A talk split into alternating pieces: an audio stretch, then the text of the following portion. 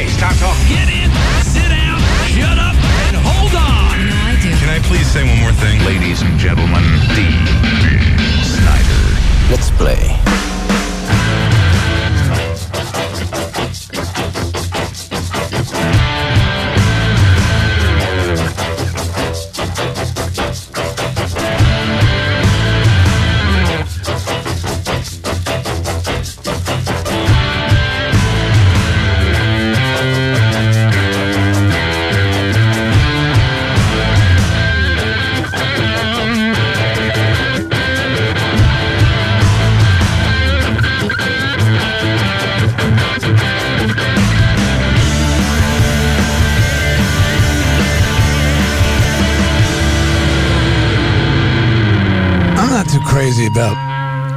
Scheduled weekends.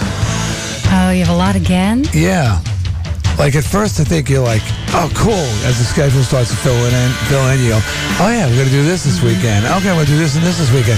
All right, if I slide that back a little bit, I can do this, this, and this this weekend. And all of a sudden, it's one of these. All right, I get up early, I can do this, and I have to get over here, but I have to leave a little early to go there. And I'm like, oh no, what happened? I have that too. I'm pretty crowded this weekend. Yeah? Yeah. This is a crowded weekend. And Nick's looking at me with a blank stare. I just got to get up on Sunday. Well, I hate. I mean, I, don't get me wrong. I love my mom. I hate course you love your holidays. mom. Like, yeah. Mother's Day? Well, not just Mother's Day, but holidays in general suck. Yeah, the why isn't there Nick Day? Holidays in, se- in general suck. Yes. I don't think that view is shared by most people. I think this uh, speaks volumes about the size of his wallet, quite honestly. Oh, maybe that's what it is. Well, your mom understands. Can't you make her something like you did when you were a little kid? How about one of those little, you know, those little certificates? Good for one Yeah. hug, good for one back rub. She would love that. good for one some yard work. You can make yeah a coupon, coupon booklet. Coupon booklet made of construction paper. You cut it out. I'll try that. She would like that. yeah. A back rub's awesome. Making my mom a back rub. My kids would give a, you know, when they're little, they give her a little thing good for one back rub. Yeah, I think that's little kids, they nice. go, they give you a back I'll try that. She could post it on the fridge and use it at her convenience. Yeah, you're 27, but it's still a nice gesture. Good for a Nick free day.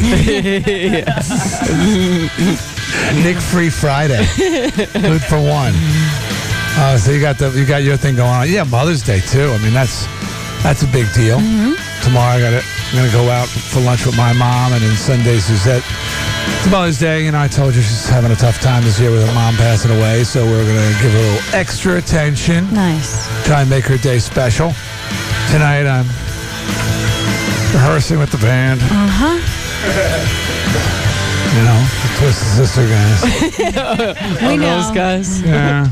JJ and the Animal We didn't think it was the Rolling Stones. everything. No. Rehearsing with the Rolling Stones. Somebody else's band. They don't know I'm showing up. I was going to show up and rehearse. I'm here. What band is this anyway? What are you guys into? Um, I don't know what just made me think of this now. For some reason, it made me think of the fact that the, one of the Jam Nation guys has been hounding me to host the Jammies. And I had Sean write him a nice letter. Gee, I'm sorry, I can't. He got my phone number and he's been calling me and leaving messages. Torture phoning? I hate jamming. I am anti-jam man. I should accept the gig just to go down there and and just ruin the night. wow, did that suck? You get Listen, awards for this stuff. We got a bowl with straight razors in the back in case anybody wants to kill themselves. I know I do. I should just accept the MC part. He's because he's being really a pain in the ass. You should. I hate jamming. I hate the concept. Twisted Sister was the anti-jam band. Ugh. Hey man, want to jam? No. Yuck. Especially for a singer. What do you do? Just stand around. Sit up there and like groove? I don't want to groove. I want to rock. The Yeah. song said. Yeah. What's a donkey punch?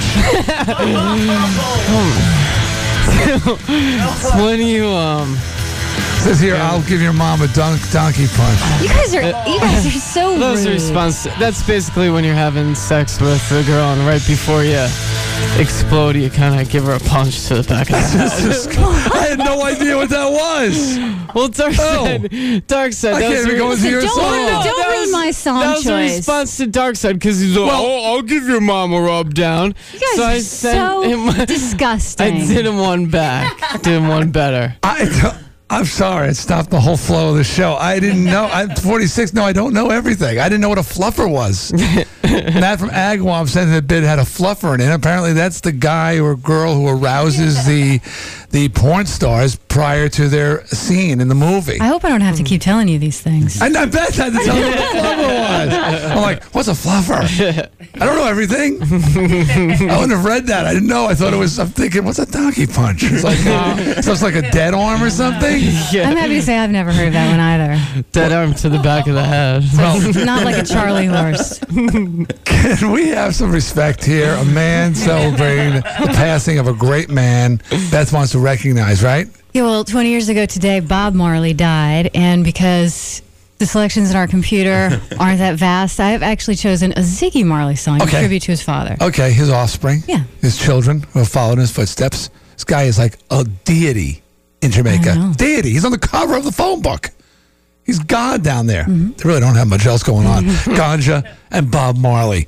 So, in honor of Bob, best pick Ziggy because we had no, we have no Bob. We have some Bob, but we didn't have, you know, we've got the standard Bob. No good Bob. It's all good, but The Bob I think that's what uh, cousin Chris said. yeah. It's all good. Okay, so all right. Well, let's enjoy Ziggy in honor of Bob's passing, the anniversary. It's D-Side Radio. It's Radio 104.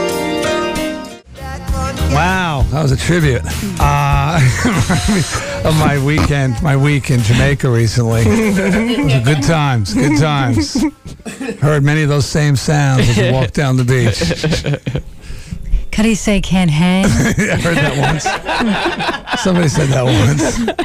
This guy from New York. Cuddy say can't hang. Well, thanks, you guys. Beautiful, beautiful tribute. Hey, a great man has passed away. It was a loss to everybody. Such a shame, really.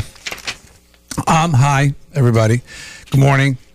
Big We mo- should point out that Ziggy didn't die. No, Ziggy did not die. His dad did 20 years ago today. So Yes. 20 years ago today, Bob Marley's band stopped playing. And uh, yeah, no more Bob Marley. What a job. I was not a big fan of the reggae. I really like it, Yeah, you do, huh? You, especially you, on days like this. you were breaking it. You were really Yeah. losing it there. Even with the disrespect from the dark side direction. Yeah, well, you just you've, you've come to ignore it. I noticed. it's, it's funny stuff. He's a talented guy. Dark side. Uh, his parents must be so proud. Oh, yeah. What does your son do? He plays the fart machine. Ooh. My son's only a doctor. Uh, let's see. Going on in today's show 10 things Mudbone would never say. I'm going to have that in this hour, which will be uh, quite enjoyable, courtesy of Genghis John uh, to Psycho Dan. David Lander, a.k.a. Is it David L. Lander? Go ahead. He, uses, yeah, David L. Lander. I don't know why he uses the L in there, but I guess this is his writing name. Anyway, uh, he's got a book out called Falling Down Laughing. He's in town promoting multiple sclerosis awareness. He himself has a disease. He's had it for 16 years, and he hid it for a long, long time. I've been skimming his book. I found out today that Michael McKean, who was uh, Lenny, and one of his oldest friends, apparently they were doing Lenny and Squiggy 10 years, at least 10 years before it ever hit the uh, Laverne and Shirley. It was an exist. It was Wow. the first time those guys met. well, Many, many years ago, I think in the, in the 60s, they started goofing around doing Lenny and Anthony. There were two guys. Uh, they would do the characters, and uh, Garry um, Marshall? Garry Marshall said we have when they were doing Laverne and Shirley. He says we have too many Anthony's on the show. The big ragu, he's Anthony. Can't have any more Italians. So they made him Squiggman, whatever his first, Andrew Squiggman, and just changed him to being like a German guy. So, anyways, but he's he's he's he hid it from his best friend for ten years, and it's just like you're falling down, you can't walk, you Yeah, well, can't use your there are, hands. mm, Different levels of severity. I guess It is if you have certain levels, you can hide it from people. I mean, that's a huge plot on the West Wing right now, which I didn't see it on Wednesday. and I have taped. Oh, but that the was a good one, too. The president has MS. Is that right? Mm-hmm. Yeah. Well, I mean, I, I wanted to ask him about that because I think when you're a comedian, people think you're kidding. There's so many times that he's reading his book and stuff was happening to him, and people thought he was like goofing around. Pratfalls. Yeah, Yeah. they thought that he was just like being kooky, and he had multiple sclerosis. So he's in town, and uh, and we're going to talk to him. He'll be on a show. Also, Hugo Ferreira, Is he a fashion designer? I- isn't he? Seriously, isn't that a fashion designer? Hugo Boss. I don't, Hugo Ferreira. He's the new lead singer for Tantric. Well, not he's the lead singer for Tantric, which was the band was formerly Days of the New, and Travis Meeks was the front man, and he went off on his own or fired the whole band. I don't know what he did, and so they're back with a new guy and a new name. So we're going to talk to him, um, because they're playing. They're part of the big Loud in Your Face this Saturday at the CTNow.com Meadows Music Theater, which includes uh, which includes Staind, Disturbed, and Boy Hits Car. Tickets still on sale through all of your usual outlets. They're just about everywhere, those tickets. And we're giving them away every hour today. There's something I got to tell you about. Each hour this morning and up until 11 p.m. tonight, another pair of tickets will be given away for tomorrow's big show. And Rob Dibble from e- Rob, he's calling in. Hope so. Wait a minute. And Aaron Lewis of Staind? Yeah. Jam packed today. Did you hear my opening line? I heard I'm that. not too crazy about schedules. I heard, by the way, I was listening yesterday. I guess actually to, to Tony Kornheiser, not to Dan Patrick, but Dibs. I think his hair is your color now. What? Yeah, He wears the black t-shirt and the black jeans too. that's all I'm saying. He's going for the I'm date? not saying he's copying you. I'm just saying that the word is that he has bright yellow hair, He wants to be a rock and that's star. what he was doing yesterday when he was supposed to call our show. He's getting his hair dyed. Is that what he was doing? Mm-hmm. Did you know that? Well, his wife told me he was getting his hair cut, but it was like at eight o'clock, and he was supposed to talk to us about nine. So I figured, you know, I guy doesn't have much hair; he'd be back by then. think- so did she. It was a surprise to his wife as well. Dye job? yeah. Dyed, fried, and laid to the side. Mm-hmm. Wow. All right, we'll find out about that. After Yeah. sports, what's going on with your hair, dude? All right, so we'll do that. And some reactions, some reactions, because we've got a recap coming up called Got My Mind on My Money and My Money on My Mind. Clever title. I'm not sure what that's about. Um, I understand that it has nothing to do with the recap. Is that right, Darcy? Not a single thing. Well, they never relate anyway, so very rarely. No, it's What do you mean? It doesn't have anything to do with the recap. miscommunication between Darkside and myself. I don't see how that could happen the way you guys were all fighting all the time. I mean, you guys are at each other's throats around here. He just doesn't pay attention. It's worse when you're not around. I notice I come in, they calm down. It's like, you know, dad's home. Or something. Well, Imagine what it's like when you and I aren't around. I don't even think they are aware that I'm in the room anymore. This is so like dad and mom thing. You know what? Because moms with kids, they get, they don't, okay, kids are at their worst when mom and dad are gone. Mm-hmm. When mom's home, it ti- brings things down a notch. But mom's always, I'm telling your father when he comes home. I'm telling your father when he comes home. And that's what it's like. I, they you don't come in and I say, D, when you're not here, they're even worse than that. And I'm like, they're like angels. Although I heard them going at it. Oh, Nick, I was even- walking down. I was coming, walking up the up the drive, and I heard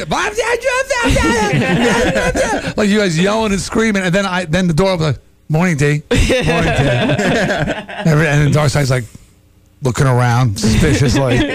Even Nick, who never used to curse in front of me, is all over the place now when I'm around. He doesn't even care anymore. Potty mouth. Yeah, I care about this. I don't think so. I the F word. I I love that word, and it just comes out all the time. I can't help it. I've even slipped up on the phone to my mom a couple times. I think it's times. monetary. I noticed I used it more when I had less money. The more money I got, the less I found I needed it. Everything was effing this and effing that when I was broke. This is true. When I lost that 20 bucks gambling, I last 20, you should have seen me. I was effing up a storm. Mother effing, effing, effing. Uh, F you, you F and F. Uh, uh, uh, some reactions here. Uh, Michelle Z says, Let me say that ever since Dickie Barrett's first appearance on your show, I have loved him. He is so funny and likable that I'm a Bosstones fan, and they are not really my type of music. It's hard not to like the band when you Yeah. like the guy. Um, and we have one here that says, uh, re, oh, this is re the Mighty Mighty Bosstones radio spot. Dude, what the hell's going on with that ad for the Mighty Mighty Bosstones? That has got to be, that's got to be Nick doing the ad. It sounds like he's orgasming, orgasming over the upcoming concert. It is a pretty funny Pierce ad. Jeep. ah, it's Nicky The main attraction, the mighty mighty Boston. You listen carefully next time. Is it going to run today? Yeah. Yeah, well, listen carefully. I bet you'll hear Nick orgasming. and uh, then one last letter regarding uh, the interview yesterday. Um, subject Johnny Electric. D, I think it's about time that someone had his own theme music. it seems that it should be a certain Johnny Electric. How about the intro to the electric slide? It's electric. No. Mm, indeed. or maybe you can have that plus the chorus to the Chili Peppers tune, Johnny Kick a Hole in the Sky. I can see it now. Pure magic, not unlike Disney World. That's Dan in New Haven. Johnny, Johnny, Johnny, it's electric. Says it's catchy. We got anything electric for him? No, I've been searching. Nothing. No electric slide. Where's the? How can no we not have the electric avenue. slide? No electric avenue. Dark side. Eddy or Grant? Dave, Yeah, what's uh, his head? Dave, Reverend Dave Lee took to it with him. that all the time. and I'm taking these tunes with me. No longer we have Kajagoogoo. That's it. Culture Club gone. You lose me, you lose it all. Bananarama. Bananarama out of here. Yazoo, see ya. Wow, D. I was in England I with all these know you. I was bands. going to say, I didn't know you're so into the scene. They were all the bands when I was in England, and we were trying to make making our name and doing all these TV shows. It was Dexy's Midnight Runners. Bye bye. bye bye. Gone. Joe Boxer. Not a chance, pal. Men without hats. Men without hats. Gone. Cutting crew. Reverend Dave was like the jerk. Steve Martin, the jerk, leaving. I don't. All I need is this CD, the flashback lunchbox, and that's it. And the box set from Bananarama. Kajagoogoo greatest hit CD single. That's all I need. Okay, taking a break, coming back, playing the recap. Got my mind on my money and my money on my mind, which has nothing to do with the recap, uh. but is the title. What the hell are we going to do anyway?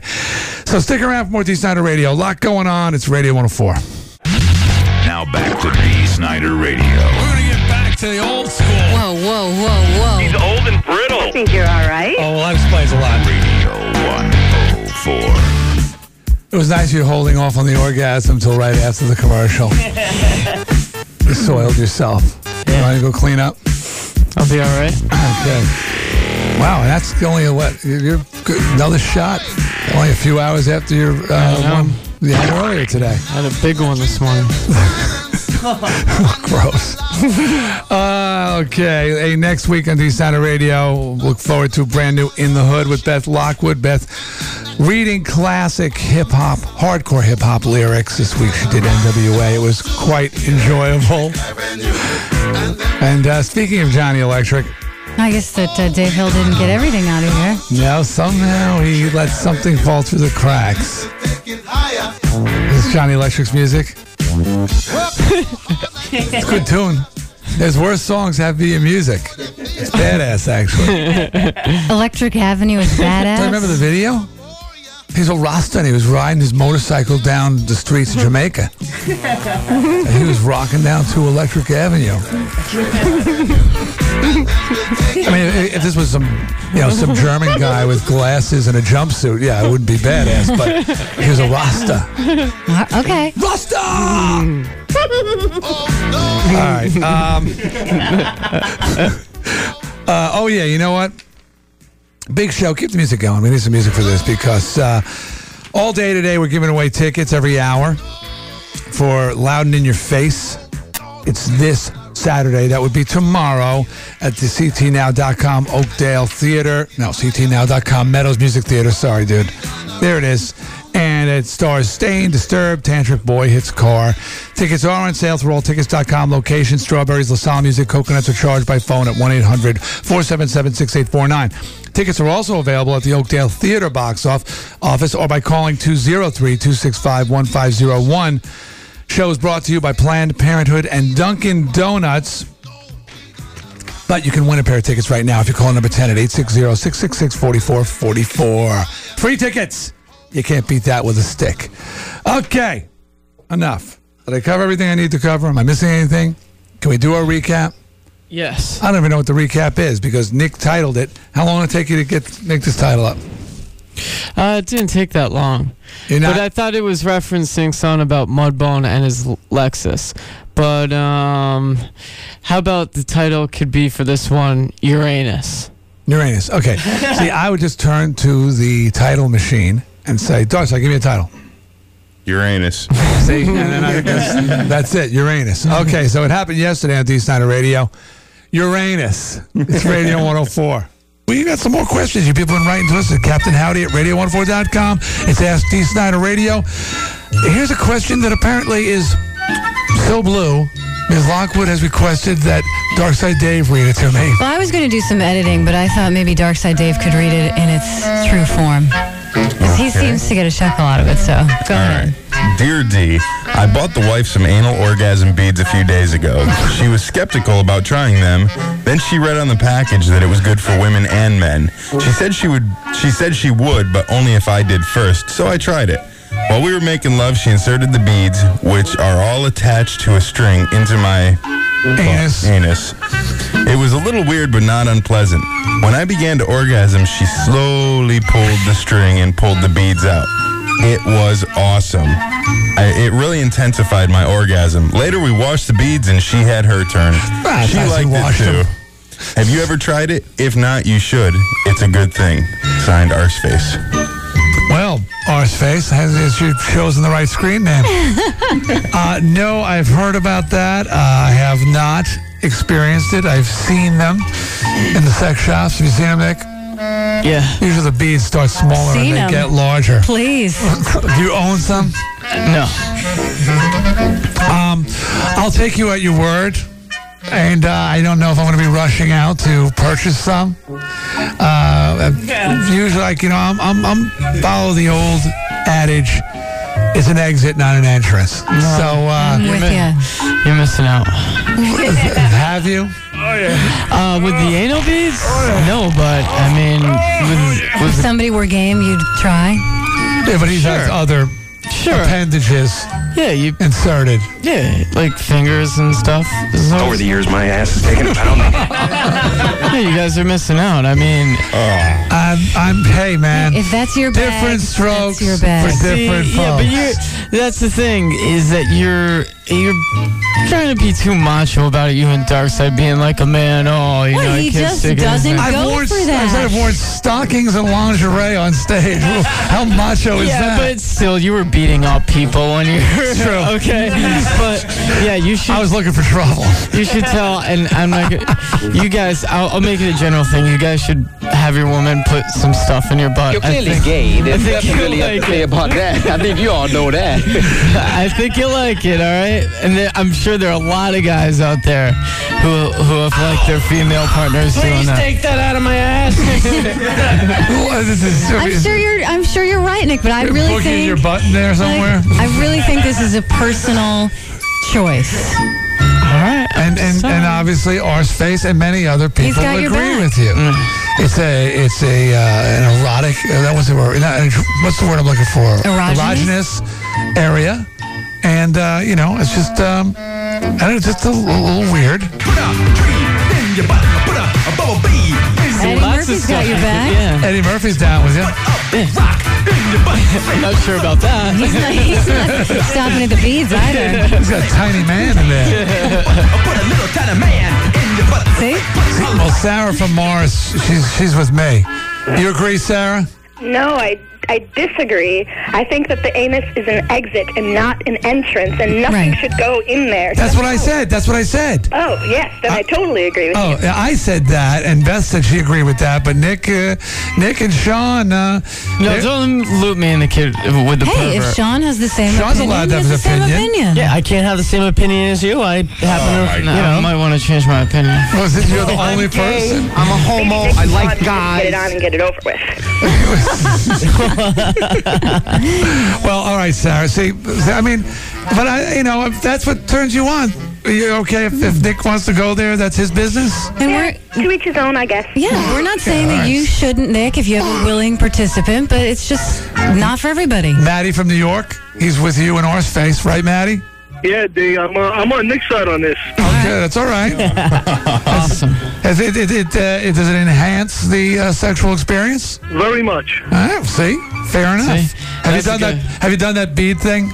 Yes, Oh yeah, you've done the bead thing. I've done the bead thing.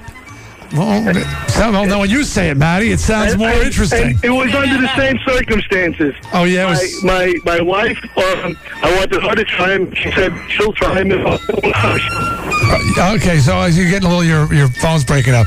Basically, it was the same deal. It was like, if you want me to do that, then you're going to have to do it as well. And what he said. That sounds like a guy's guy too. No, shut up.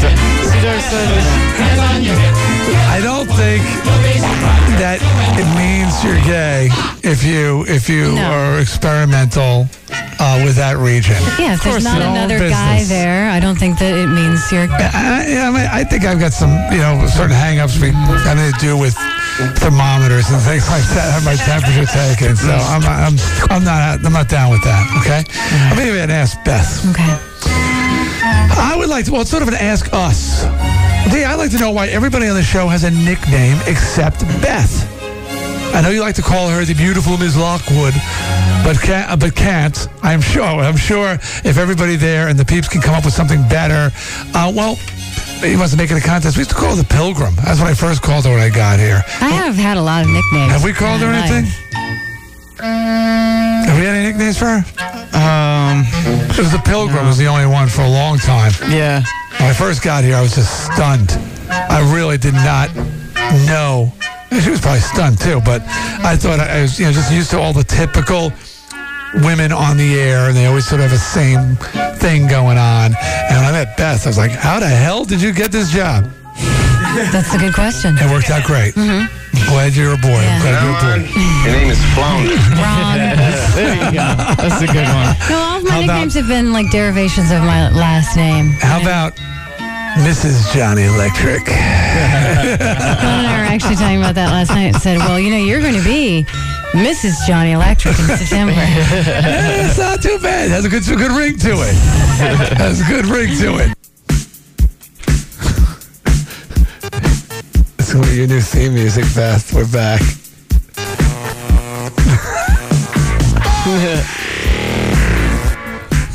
All right. I'll tell you what. I'll tell you what. I'll tell you what. I'll tell you what. I'll tell you that we're going to take a break. We come back and we'll have 10 things Mudbone would never say a special guest on tape, Mudbone. on tape and in the studio, Mudbone. and uh, then we'll have the news. Ms. Lockwood, what's going on? well, it could be a lucky break for Timothy McVeigh. Also, is it the end of the line for the XFL? If Uh-oh. you said yes, you just might be right. Oh, fingers crossed, Dockside. One more season. There's a new Oreo coming, which there hasn't been in So a long boy, that. time. A hundred year old guy arrested on a domestic violence charge in Miami. The what probably is the worst case of plumber's crack ever in history. You talking about Darkside? And I'm not up talking drawers. and I'm not talking about dark side. Hitch up those culottes. Uh, golf rage strikes again. Axl Rose, more problems for him, more problems for Robert Downey, and Robert Blake. It doesn't look good for this guy. Come on, people. this is an OJ. We need another OJ. This guy is just, oh, I say a phone call away from climbing into the white Bronco and cruising down the LA freeway. Get the dream team back together. We're reuniting the team. oh, man. I'm going to bring the cockatoo in as a witness. Fred. Fred. Uh, next, I'd like to call Fred. Fred the cockatoo. He's the only only guy who would talk positively about me. All right, uh, we'll have to take a break. Come back. there he is, Fred the, t- the cockatoo. But let's get a traffic update first from Psycho Dan. This traffic report is brought to you by Call Before You Dig. Dig safely, Connecticut. Call before you dig, 1 800 922 4455. For more information, visit the Call Before You Dig website at www.cbyd.com. You dig? All right, traveling on 84 East. It's going to be a little slow into the downtown tunnel due to that sun glare. 84 West looks okay right now. Traveling on 91 South, just a little busy in the right lane going from exit 33 into downtown. 91 North looks good. Traveling on Route 2, it's going to be a smooth ride. At 647, I'm Psycho Dan with this Modern Rec Report on Radio 104. Hey, Snider. D. Snider. Why don't you do the world a favor? Pull your lip over your head and swallow.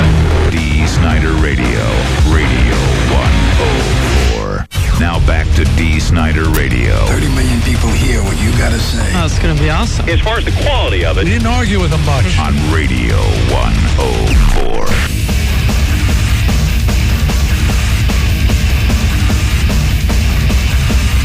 Next week on Dee Snider Radio, Shame of the City, at home with Mudbone. Life is good. Plenty of interviews. People like Rebecca Lobo from the New York Liberties will be calling in. Former UConn Husky star. All right. And be sure to go to our website at radio104.com and answer this week's survey. It's the Peeps poll for, ne- for Monday's D. Snider Radio Family Feud. Got some uh, reactions that I want to uh, get to here. Okay. I, I think the sounder can wait a couple minutes. Uh, sounder window, I should say. I'll make that announcement in a second for all you people who are just waiting to find out when the window's going to be so you can uh, have your shot at $10,000. I'll tell you in a couple minutes. Um, subject Nice Bike Chief. D, my buddy and I were out for a day of cruising. We found ourselves in, he says, Ivington. Ivoryton. It's Ivory, right? Mm-hmm. Why am I having such trouble with that name? Everybody does. Ivington, Ivoryton. And we saw several Indian motorcycles lined up in front of a dealership. That would be Ivoryton Indian. It's a Mazda dealership right now too. We spoke with one of the salesmen, find out and found out we just missed you. The guys down there had nothing good to, uh, nothing but good things to say. Gotta be clear there. Nothing but good things to say about you.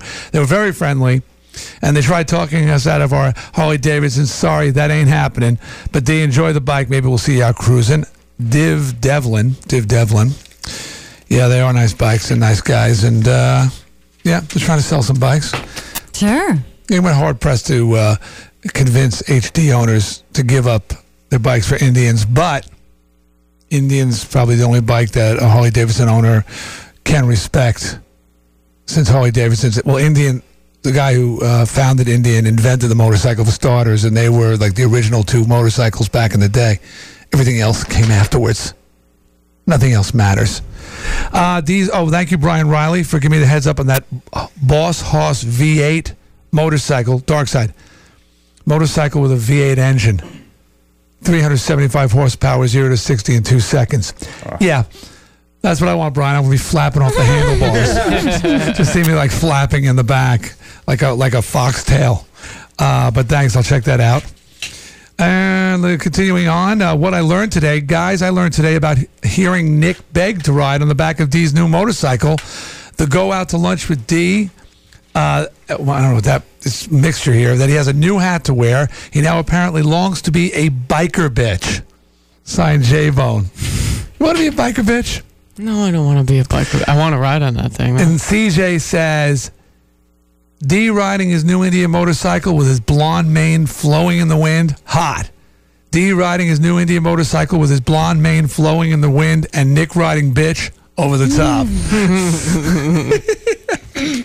Someone else said the image of you sitting up on the gas tank in front of me was too much. That was uh, Michelle Z, actually. And then, uh, you know what? This bad name thing is, you know, All started with Bush, and it's gone from there. Genghis John points out that at least W was kind enough not to name his daughters Anita and Rose. and uh, he said he had a friend who was planning on naming his son, Chris, his last name was Bacon, was planning on naming his son Christopher P. Patrick Bacon, so they would call him Crispy Bacon. Oh. So we talked him out of it. Hmm. You've had to endure that name your whole life, so you want to make it worse on your kid. No, his name wasn't. He was. He said, "Hey, my name's Bacon. I'll name my kid Christopher Patrick Bacon. We'll call him Crispy Bacon." That's funny. it's yeah, a, to, it's a other, goof. to others. It was a goof. Your whole life, crispy bacon. Uh, let's see. Someone here, Layla writes. Here's some more names. A NASCAR driver named Dick Trickle. Don't they give you something for that? Yeah. and uh, and also his guy, or said her dad works with a guy named Dick Handler. uh, uh, Karen Knapp says, "Listen, this is not a joke.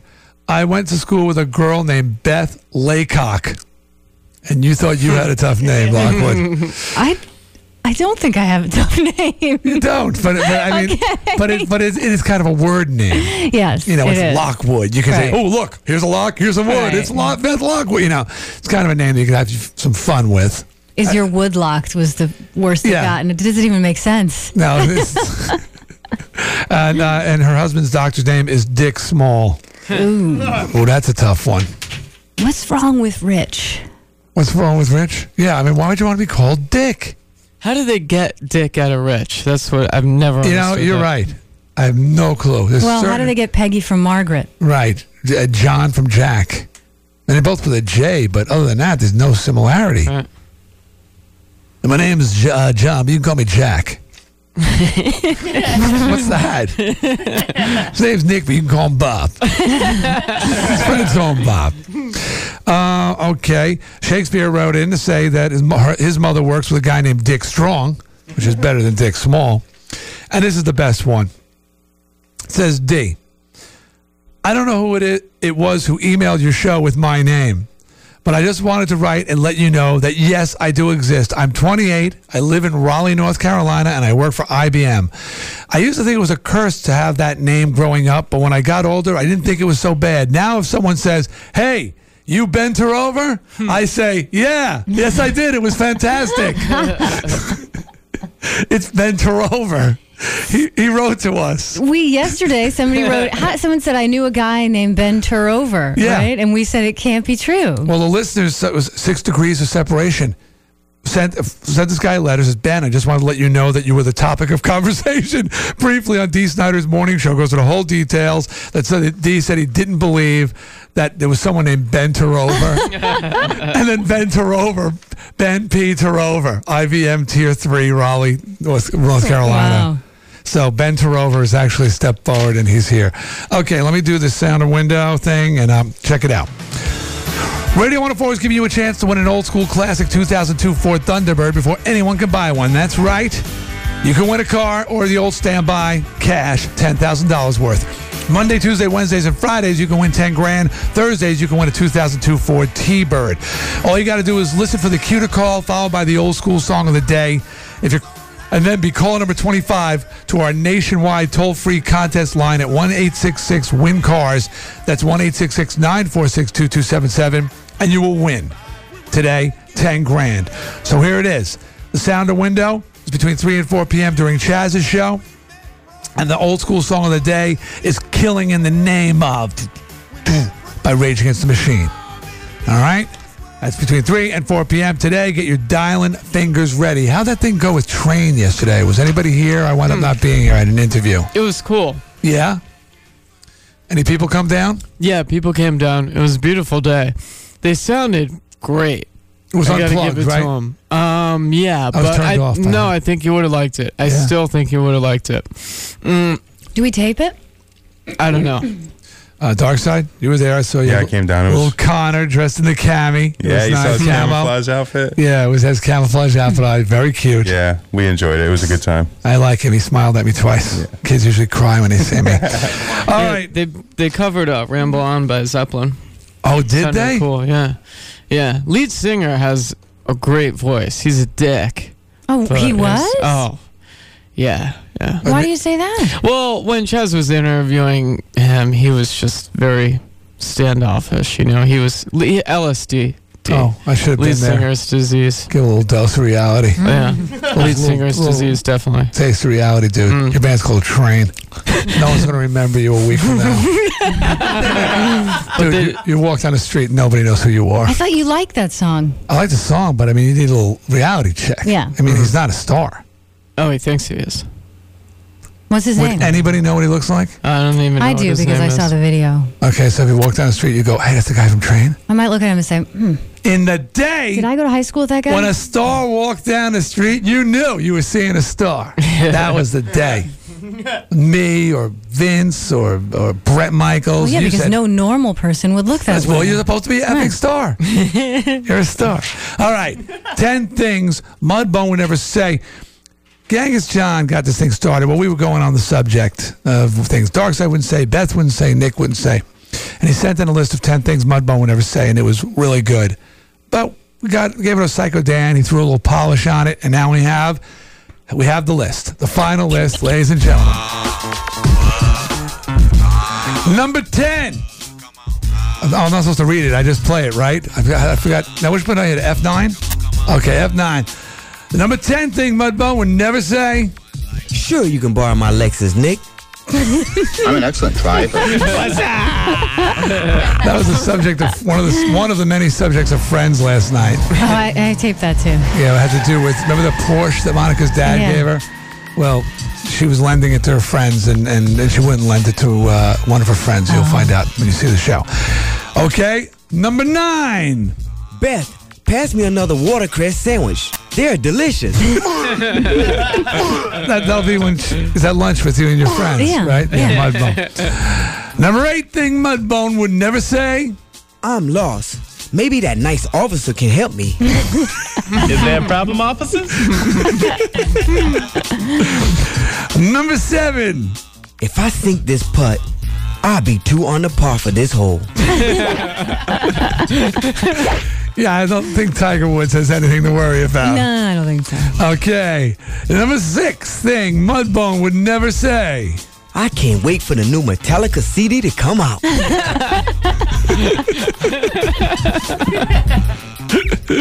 Number five. Girls always laugh at how small my penis is. Excuse me while I whip this out. okay. And the number four thing Mudbone will never say. Why, yes. Matter of fact, I was an English major in college. That's brutal. Number three, ladies and gentlemen. My VCR is broken. Can you tape that Dukes of Hazzard marathon on TNN for me tonight?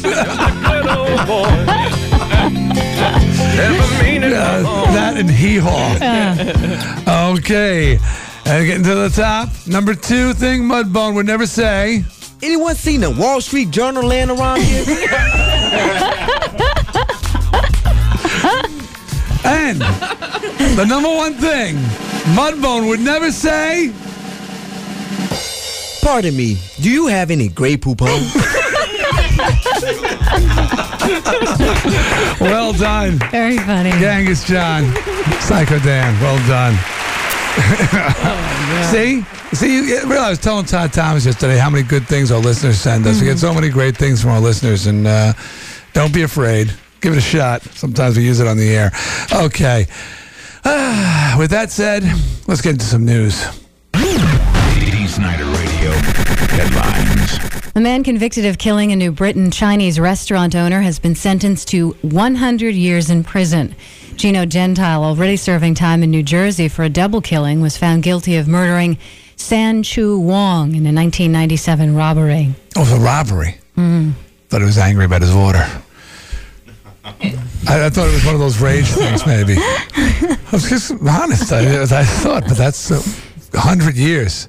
I don't think he'll make it. It doesn't, you know. See, death penalty. It's the principle.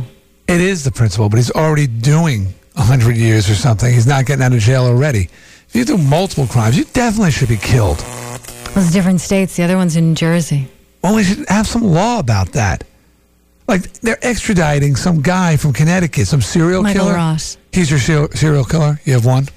Well, Connecticut. He's well. Why don't you tell me about that? That makes you more badass, by the way. Oh, sorry. Uh, yeah, serial killer. Yeah, he's been in jail for a while. Yeah. Thankfully. So now he's in jail for life, and they found out he admitted to killing some girl 15 years ago, 20 years New ago, York. whatever. So they're extraditing him so he can be tried. Well, the family there probably wants answers and justice. Do we have the death penalty in New York? Yes, you do. You yeah, oh, that's it- why they're extraditing him. You just got it a few years ago. Awesome. See, I wasn't sure. Oh, so maybe that's why they figure, okay, we're going to fry this boy's ass. We're going to give him a nice lethal injection. You guys don't. You guys haven't killed anybody either in New York. You should bring back guillotine. guillotining. That's Public cool. guillotining. Yeah, hanging, hang to the death. They hung somebody. Was it in Oregon a few years ago? Did they? Yeah. Public hangings. Yeah. Those are good days. Good times. Good times. The state senate has approved a bill that would prohibit children younger than 18 I from remember going to a public hanging when I was a kid. back in the day. Back in the day. I'm old school. I'm sorry. What did they approve? A bill that would prohibit children younger than 18 from playing point and shoot arcade games. The proposal would make it illegal for owners of arcades and malls to allow kids to play games that involve firing fake guns at human images on the screen. Like sniper? Violators would face fines of up to $1,000. That bill now heads to the House. I'm not sure what to think about that. I don't have much of a problem with um, violent games and violent images with my kids. And it may be wrong. It's just that I know that I, you know, I grew up with them to an extent or whatever, but it never, I never took it, I, I never confused reality with fantasy. Well, the games, I don't know how I've, I don't have kids, um, so I don't, but the games now, it's a little different now than oh yeah, yeah, yeah. It is, but it's, They're really realistic, But it's still a matter of separating reality and Sure. fantasy, which and- most kids can do. I never, ever even had the slightest problem with that, not even for a second, you know. So, and I'm, I'm pretty sure. If I say pretty sure, because I guess you don't honestly know completely, much as my parents didn't know what to expect out of me. uh, but you know, from what I can tell, is that my kids don't have that problem either.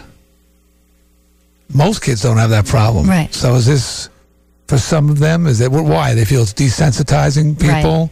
They're pretty bloody. Oh yeah, and my problem with them is not that. It's just I feel like I need to take Dramamine just to watch them. Oh, they're, they're, I was, me and my 13 year old, we were having a good time. we weren't playing Sniper. We were playing one with, uh, with all these zombies. Have you seen that one? Oh, Resident Evil? Yeah. Yeah, it's good stuff. Bloody. Yeah. You feel bad when you accidentally shoot an innocent bystander, though, don't you? It happens. You can do that. Timothy McVeigh has gotten a break from the same federal government he hates, but legal experts don't think it'll be enough to save his life. The Justice Department has disclosed that because of a mistake by the FBI, thousands of pages of documents from the Oklahoma City bombing investigation were withheld from McVeigh's defense team. A lawyer familiar with the case says the material includes information generated by thousands of phone calls to the FBI after the bombing, among them people claiming they had spotted McVeigh elsewhere on the day of the bombing. McVeigh's lawyers haven't decided whether to seek a delay of his execution, now scheduled for Wednesday. However, nobody's really saying they think it's enough to overturn the conviction outright. If he gets off because of a technicality, when he's, he's, already admitted that he's, he's done admitted it. he's Yeah. done it, he's claimed it. He's I think he wants to, to, die. He do, he wants to be a martyr for his cause. If he gets off for, because of a technicality, one of those FBI agents has got to go. Someone's got to die. You know, just a symbolic, just a gesture. Yeah, well, somebody's got to take his place. I would have been with turning. I would have been with turning his badge and his gun. If but- you got a guy who admitted, yes, I killed 100 and some odd people, I was making a statement, and then because of some paperwork thing, because they didn't read him his rights or something like that, he gets off, they got to go. Nobody's saying that though. I don't think that his his confession was the result of the evidence being brought forward. I think his confession was sort of in conjunction. I don't think it's sort of you know one leads to the other because we didn't have this evidence. His conviction isn't va- his confession isn't valid. I'm not a lawyer, but Let's and let I don't think it's going to happen. well, good. Let that be a warning to all of you here on the show. Something happens really bad, one of you's got to go. Be killed. It's not going to be me. Well, the XFL is no more. No. It's over, Johnny. Oh no, Vince! The year-old You're football throwing in the league, towel. founded by the WWF and jointly owned with NBC, folded yesterday. Lost about $35 million in just a year. And NBC, well, that's just the WWF, and NBC should rack up a similar loss for a grand total of 70 million in losses. Vince McMahon says he and his backers looked at every conceivable way to make the league work, but could not do it. Only about two and a little more million people watched the last game. Well, I mean, I'm doubly uh, concerned about the end of the XFL. I was hoping for, I was really hoping that he might, um, they might try another year. I was, I was wishing the best for them. I was hoping, you know, a little competition is healthy in this day and age. That said, I'm also concerned because uh, I heard that the word that he hate me is doing mornings in Hartford now. so it's just you know like as if it's not crowded enough here as it as, as it is, you know. And he's got a lot of that name, that name alone. He hate me in the Oh, morning. it's huge. he hate you in the morning. he hate everybody. Actually, he's, he's joining Ross and Courtney. Ross Courtney, and he hate me in the morning. hey, he hate me. How you doing? One of the kids pictured in a school yearbook in Arkansas is a little overexposed, and I don't mean the photograph. Officials at Elmwood Junior High in Rogers, Arkansas, say one of the boys unzipped his pants while a group picture was being taken, and unfortunately, it's too late to take it out because the yearbooks have already been distributed to the kids. Have you seen my wiener? Is it out? Did he take it? Did he take it out? You can see it. You can see his wiener. The ninth grader could face disciplinary action for revealing himself. Officials say they'll try to prevent a repeat performance, but they don't have somebody who looks over every picture with a magnifying glass. Your balls are showing. Uh, if it wasn't before, it is now. His new name is Dick. Your Delta guy name is Dick. Oreo lovers. Oh, he's hold us. I'm sorry. okay, we got into sorry. some traffic. Psycho Dan. Why not give it to us straight, man? This traffic report is brought to you by Napa. Traveling on 84 East. A lot of heavy traffic now. Slow around the Park Road curve. Busy between exits 41 and 43. Then slow again from Ave through the downtown tunnel. 84 West. Slow going from Governor Street in and over the Bulkeley Bridge out through the center of town. 91 South. You're busy from exit 34 into town. 91 North. Heaviest by exit 29A. You should be fine after that. Traveling on Route 2. It's going to be slow from exit 3 up to the flyover. At 7:15, I'm Psycho Dan with this modern rec report on Radio 104. Well, if you love Oreos, you may love them even more with a new one that's hitting the market. Nabisco has quietly started distributing chocolate cream Oreos. Instead of the usual vanilla filling, the latest cookie has cocoa flavored insides. Ah. The first new type of Oreo in a decade, they join Oreo minis, reduced fat, double stuff, and chocolate covered Oreos. Oh, wow. They should be available nationwide in about a month. Oh.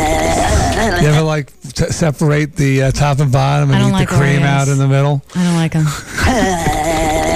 It's kind of a very similar. Dentists everywhere are cursing at a new Oreo.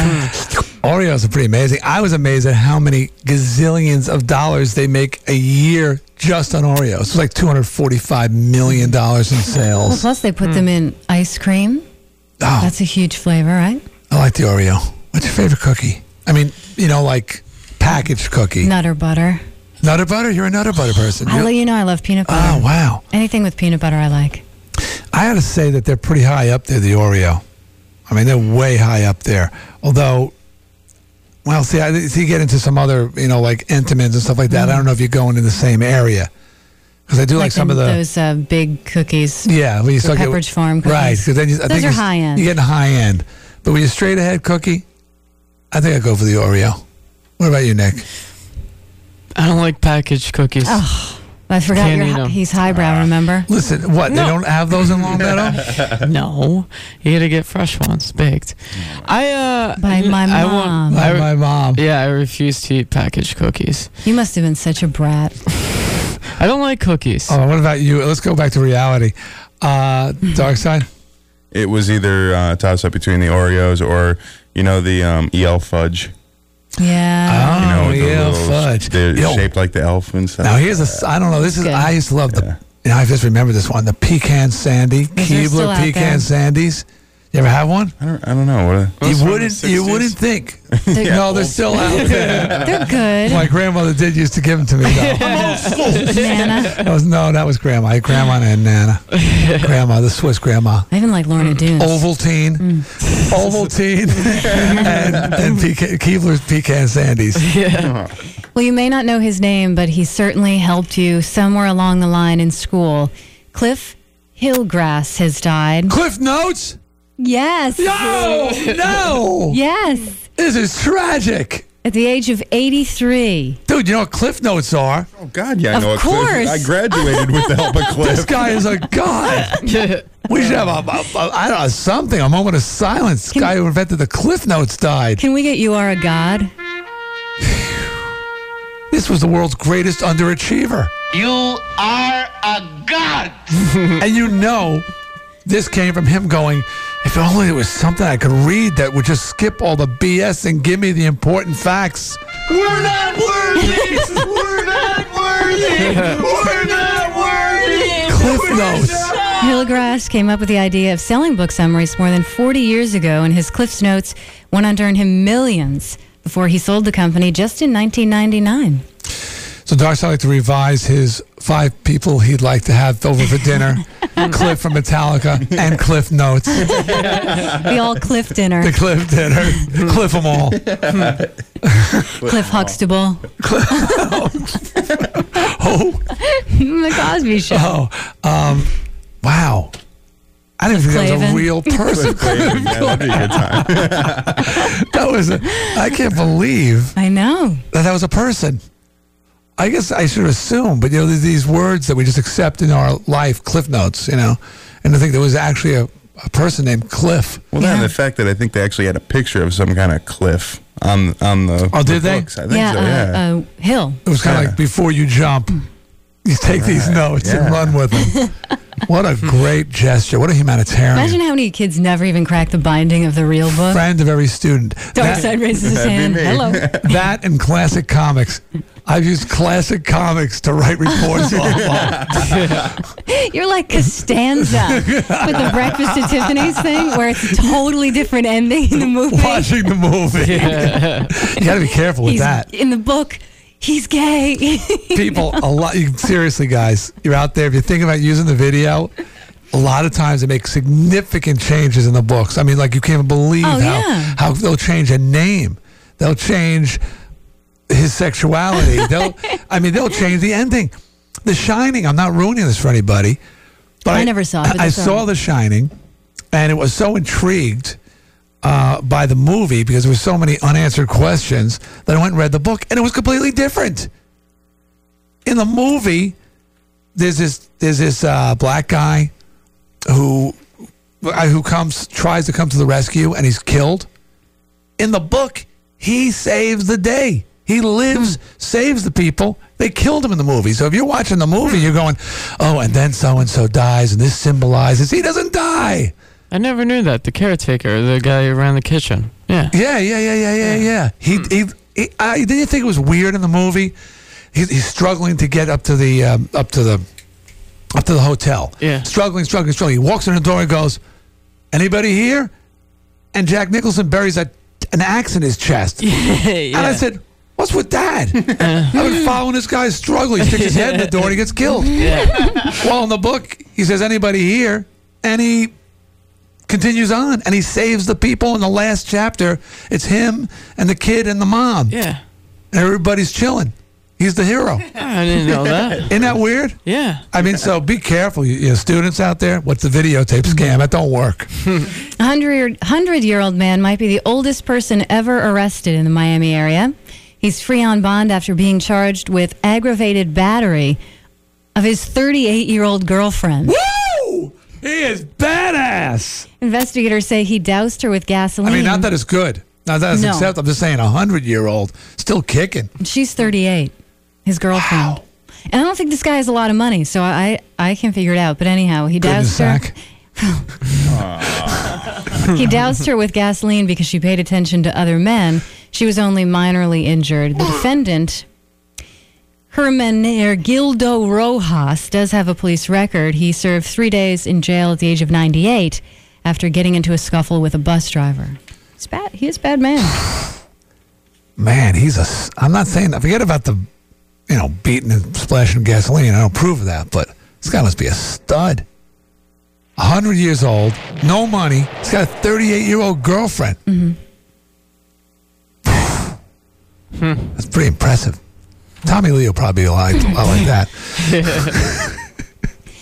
A woman says she found her plumber wearing just his shoes and socks ah. as he tried to unblock her sink. Okay, well, sometimes you have to. Don't want to get any don't splash your good clothes. Uh, Dennis Myron Smith Jr. has been charged with lewdness after he undressed while working on the woman's New Jersey home. Police say the woman was embarrassed and ran upstairs. Plumber was working on her sink downstairs while she was upstairs, and when she came down, she found him naked and then immediately ran back upstairs. Was he snaking the sink by any chance? Hey, man, man. A short time later, he called to the woman saying the job was finished. She came downstairs and he was dressed. After they, they discussed the bill, she went back upstairs to get her checkbook. And then when she came down a second time, he had once again disrobed. Ah, ah, see, this is there's a subtlety. Plumber's crack, plumber's cock, very different things. see, maybe he was confused with the word. He thought it was something different. Was he wearing red shoes and black socks by any chance? it may have been my ride. Here, buddy. A golfer has been arrested after allegedly uh, violently uh, after an alleged violent outburst on a golf course in Florida. 62-year-old Robert Jacobs has been charged with battery after being accused of fighting on the fairway with Kai and his uh, foursome. Mr. Jacobs claims Robert Borkowski deliberately threw his ball into the lake. When he went to get a new ball from Mr. Borkowski's bag, the two started brawling. You know, now if there was more of this, I might be interested. In golf. In golf. It makes it a hell of a lot more interesting. Bring some elements of hockey in there, which we tried to do so long ago. Ah, whatever happened to road golf? It was so, had such a promising start. I miss it.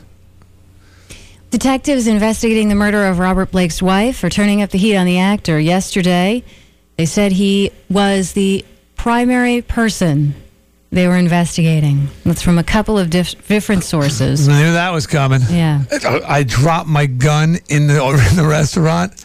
U G L Y. You ain't got no alibi. You ugly. That woman. Ding, ding. Yeah, well, here's an interesting twist. The bitch ugly. Apparently, police grew suspicious of his story about the parked car and going back in to get the, the gun when they learned that he had parked a block from the restaurant behind a dumpster and near a building construction site. Ah, well, he didn't want anybody to see the car. You know, he might or steal. the firing of the gun.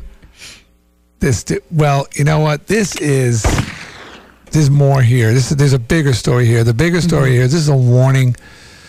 It's a warning about drinking too much because clearly he must have been drunk when he had sex with this woman. This thing is is terrifying. How and I don't know uh, Jerry Lee Lewis had did it with her. Well, Marlon Brando's no, son did it with her. Everybody's doing with this this hoe. And she's got nothing going on. Nothing. And apparently, the, after he knocked her, he got her pregnant, mm-hmm. and she must just been rolling those dice. That's why he married her, like you know the old Right. Italian do the right thing. And she's living in a cottage in the back, running mail fraud, Right. sending pictures out of a model and, and asking people for fifty bucks, saying that she wants to have sex with them and stuff. Yeah. This is just this story is just too good, just too good. She's a whore. It's possible. Have you seen any like the? They've got Entertainment Tonight. Some of these people have some pictures of her that are just terrifying.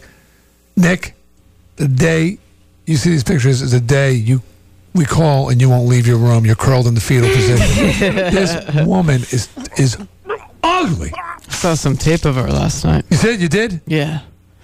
She's uh got not a looker. No, Looks like nothing somebody's going been on. down here with the ugly stick. But it seems like they they're thinking that um he had somebody do it. Who, oh, what, you mean somebody like pulled the trigger? Yeah. Possibly. How dumb is she too? Is it- If she was a, he said, well, we don't know. She said she was. He says she was afraid, feared for her life. And his bodyguard supposedly says that they saw somebody, you know, lurking around Right. the property. He's trying to, you know, get this whole thing set up. Actually, you got to applaud her as well because you know it just goes to show you that you know physical looks Not everything. are, and as I can attest, are no hindrance. You can you can achieve your dreams. Uh, more disappointment for Guns N' Roses fans. The band's label has canceled the European tour. Spokeswoman insists the tour is being rescheduled because guitarist Buckethead is ill and hasn't been able to make rehearsals. But the dirty inside story is that Axl is at odds with his label, which is Interscope Geffen A&M. Right. Word is that he's refusing to promote the CD Chinese Democracy unless he can go and tweak it some more. Price is estimated to be about $10 million so far, although that's being disputed that by copy? Interscope. yeah. He's, Wow. He's a he's got a big prima donna thing, doesn't he? You know, let's be fair. You know, when you have a buckethead on guitar who wears a, a KFC bucket and and a mask, you can't just have anybody behind that mask and that bucket. You can't replace him with, say, another guitar god and expect that people aren't going to notice that it's not Buckethead because it's more than just his shredding. It's also the the movement shots, dance moves that he does. Remember those? He's almost robotic. He's robotic. There's a lot going on there. Did you say he was having some problem with his scalp? Yeah, he had some bad plugs. Not Buckethead. Axl. Maybe Buckethead has a spare bucket for Axl. they go, both go out there with the bucket Buckethead. Mom and Sean. Seattle beat the Red Sox 5 2. Twins over the Yankees 5 4 in 10. Colorado 8 2 over the Mets. NBA Charlotte beat Milwaukee. And in hockey, Pittsburgh over Buffalo to advance. Sunny, warm, well into the 80s today. Tonight, clouds, upper 50s. Tomorrow, partly cloudy, showers in the afternoon, but near 80. It's 54 at 730. Actor David L. Lander, aka Squiggy from TV's Laverne and Shirley show, is supposed to be here now. He's here. He's here. Mhm. Darkside, put away your cricket sound. Darkside always keeps that at the ready, just in case something something happens. No, he is here.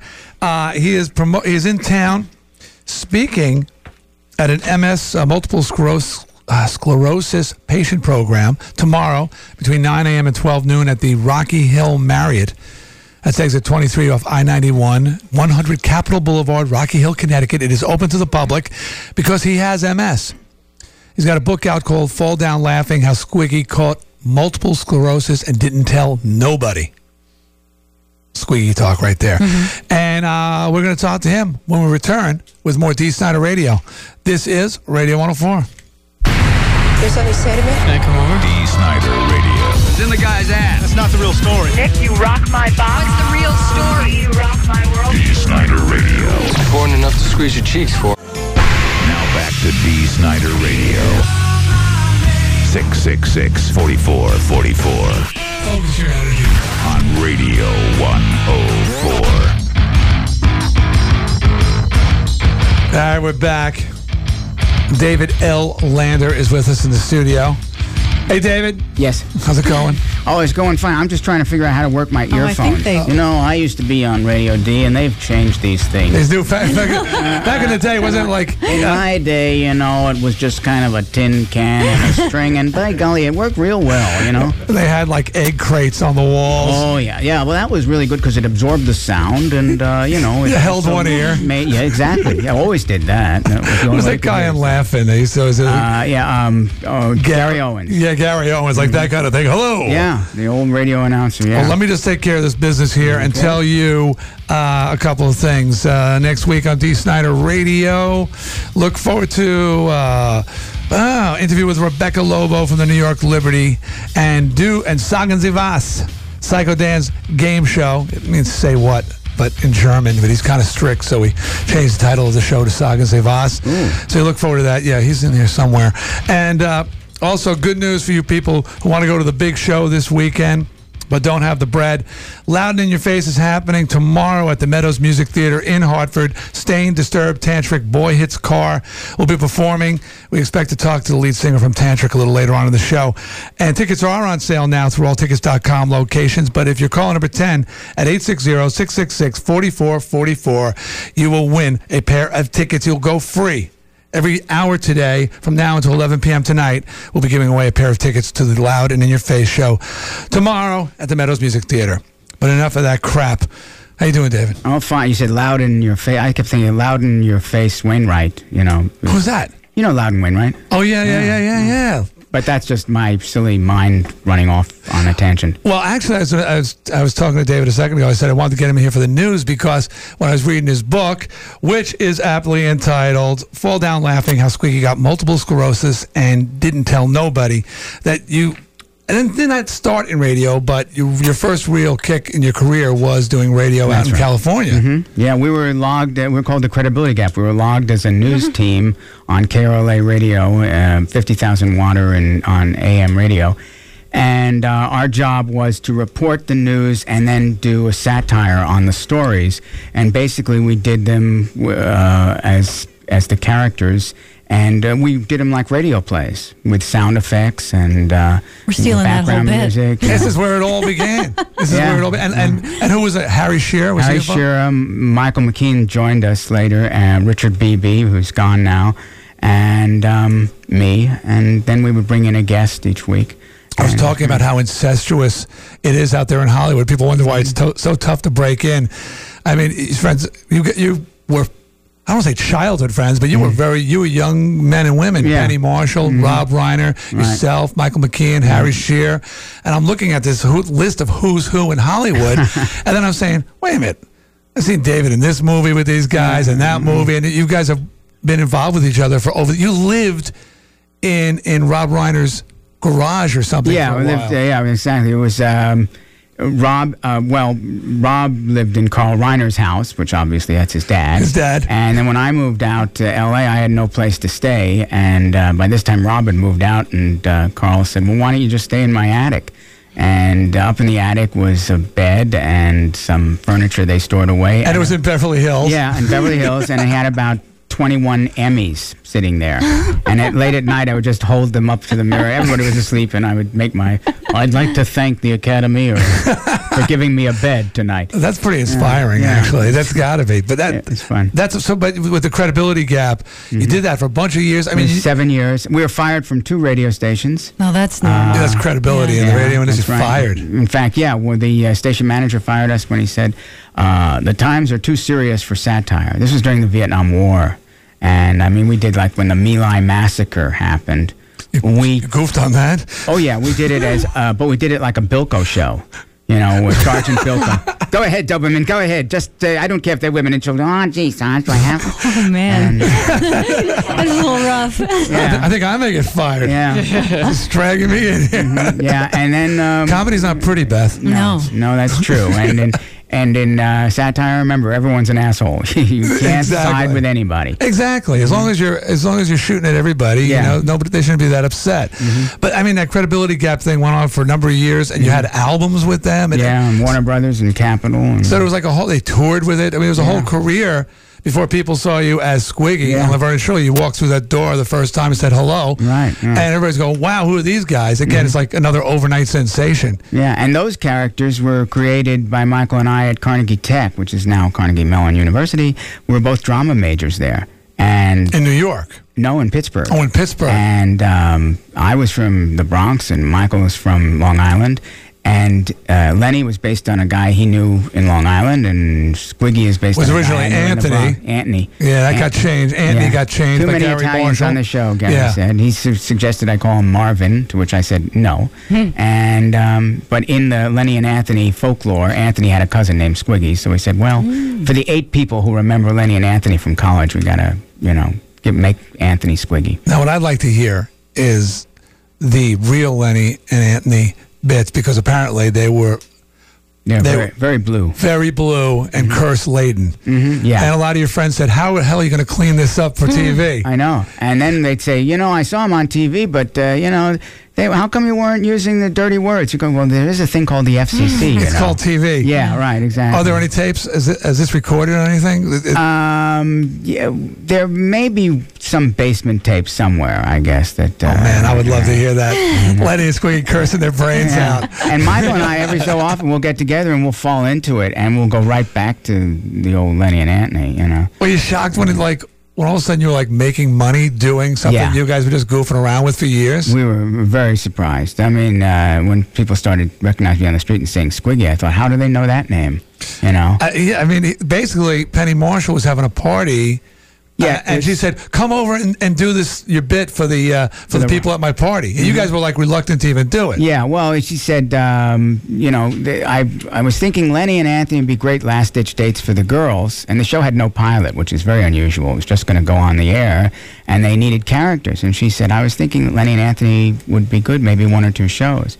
And Michael, his wife was pregnant, and we were not making any money at the time. And he didn't want to go. He said, "I don't know any of those people." I said, "Forget it. Look, we got six. You got six dollars in the bank. Your wife's pregnant. Let's go. And if they want us to do these guys, we'll fall into them." And we did. We did a bit we'd never done before, nor have we ever done Wow. since. Everybody laughed, and then the next day they said, "Would you write yourselves into the first show?" And the very first show you guys mm-hmm. wrote created the hello bit. Yeah, which was basically the hello thing was simply because we couldn't figure out why the girls would let them into their apartment. We've seen the characters. Yeah, yeah, you don't have to there's explain no that. way that they would let them in. So uh, Michael suggested, he said, well, why don't we just do a bit where uh, Laverne says, uh, don't worry, Shirley, your Prince Charming might walk right through that door. Hello. Boom, we come in, and then by the time everyone's finishing laughing, they'll have forgotten how did they get in without Yeah. a key and just throw the door open. And Garry Marshall said, "That's your dynamite." Yeah, right, dynamite. Yeah, and then he then he wrote a whole script that, where I would be going, you know, Len, hello. I was thinking that hello. I mean, what the hell is all these hellos here? And he said, that's your dynamite. I said, yeah, but you don't say hello in the middle of a sentence. I don't know. I, I used to love that show, Laverne and Shirley, and watched it, you know, every week. And uh, you know, you think about things that stick in your mind. And this may not mean anything to anybody, but the day you bought the no frills, or was the was the um, potato chips for the party? They sent you to get potato chips, and they was that you and Lenny, and every chip was crushed. Yeah. In the bag, and you just poured out like dust. Yeah. I don't know. It just sticks in my mind. Yeah, that was us. Um, so I just want. So you got a book, Fall Down Laughing. I looked at the copyright. It came out. When did actually the book September. come out? So it's fairly new, mm-hmm. and, and it's in the stores, and it's a entitled the subtitle "How Squiggy Caught Multiple Sclerosis and Didn't Tell Nobody," and I was pretty, first of all, understandable. As Oh. you read the book, and and these symptoms are starting to happen to you.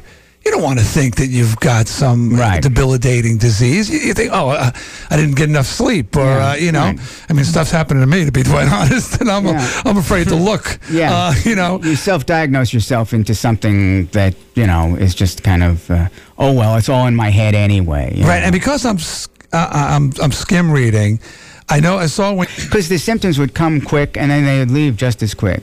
So the way I chose to deal with it was, eh, forget it. You know? oh, we're all more than willing to just say, Yeah. you know, oh, it must just just one of those things. yeah, it went away, cool. Mhm, Yeah, right. right. Yeah, who wants to go say, let me check that Yeah. out? Uh, no, we everybody lives in it is a denial factor that's Yeah. built into everybody.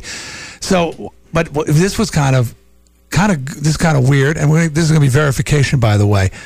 When you were in the hospital and you had the spinal tap and you got diagnosed, a very another famous event, sad event, was happening simultaneously to him being diagnosed. Yeah. tell him what that was. In the next room, Andy Kaufman died of cancer, in the and we're in the same hospital, Cedar Sinai. And uh, I was so afraid that people would find out I had MS, and I was going to hide it. And then the uh, AP called up, and I thought, oh God, they know. And all they said was, "Listen, uh, Dave, uh, we hope you're all right and everything, but." Are you next door to Andy Kaufman? I said, uh huh. What do you mean? And I said, well, isn't he in the hospital and didn't he die?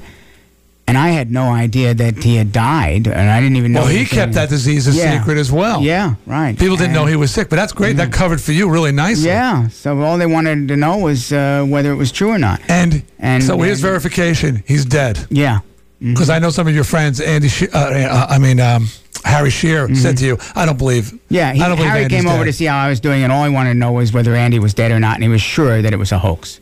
And it's no hoax. No. Because there were so many jokes pulled in the past. Yeah, of course. exactly. It just seemed like uh, that it would be a hoax. Oh, I was saying this earlier. When you've got MS, Mm-hmm. and which is a, a muscular. But could you define MS for people who don't know? Because Darkside was going. That, that's Darkside Dave. He was going. Well, what exactly is MS? Yeah. Mm-hmm. Because you hear it, but you don't know exactly what it is. Well, it's not muscular dystrophy, so I'm not one of Jerry's kids. All right, but that people get those People confused. Get that confused all the time. Uh, it's basically um, a, and a, it's uh, a disease of the central nervous system, and um, It can happen anytime to anyone. Usually it strikes between 20 and 40 and different degrees of it. Like Annette Funicello has MS, and her MS is far more severe than mine. It is. Yeah. And um, I mean, she needs a wheelchair and she has trouble eating. Does Richard Pryor else. have MS? Yes, yes, he does. And his is really very severe. Yeah, very severe. And um, I'm lucky. I mean, I've had it now for 17 years, and I'm still walking and talking and laughing and scratching and all that. And one of the reasons I wanted to keep it a secret was, as long as I look normal, why rock the boat? You know, you want to get work. And uh, they won't hire you if they know you have that, because half of show business doesn't know what it means. They only know from Annette Funicello or something. So, Well, I thought that when you're a comedian, Mm-hmm.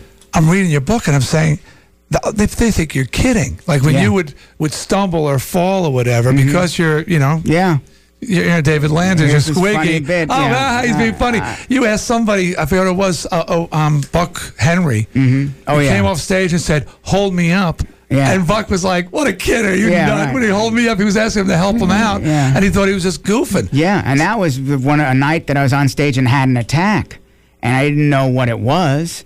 And then we were taking the curtain call, and I said, "Hold me, Buck, because if I bow down, I'm going to fall into the orchestra pit." And he just thought, Yeah, he thought either I was uh, loaded or. Um, and if you had fallen in, the crowd would have been going they wild. they he would have thought, so what a- good. Boy, is he committed, huh? Yeah, he land right on the snare drum. You know? face planted into the tuba. I am my rim shot. You know? So you're going to be talking today, and I hope it's not for three hours. Mm-hmm. No, God, no. Uh, it says uh, at the MS Patient Program at Rocky Hill Marriott between nine. Not today. It's tomorrow. Yeah. Between 9 a.m. and 12 noon. It's open to the public. Mm-hmm. That's in Rocky Hill at 100 Capitol Boulevard. And uh, what kind of people are going to be there?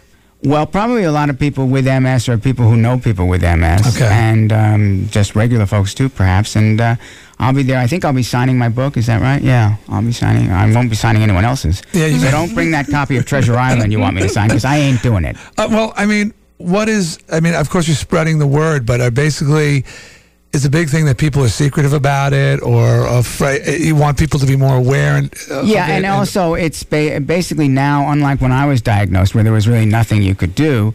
Uh, now they have um, they have drugs out that can really you know treat this disease. I take a drug. It's not called a death sentence. No, I take Avonex once a week, and it keeps me normal, or as close to normal as I'll ever be. Yeah, well, you uh, weren't totally yeah, normal to begin true. with. Yeah, thank you.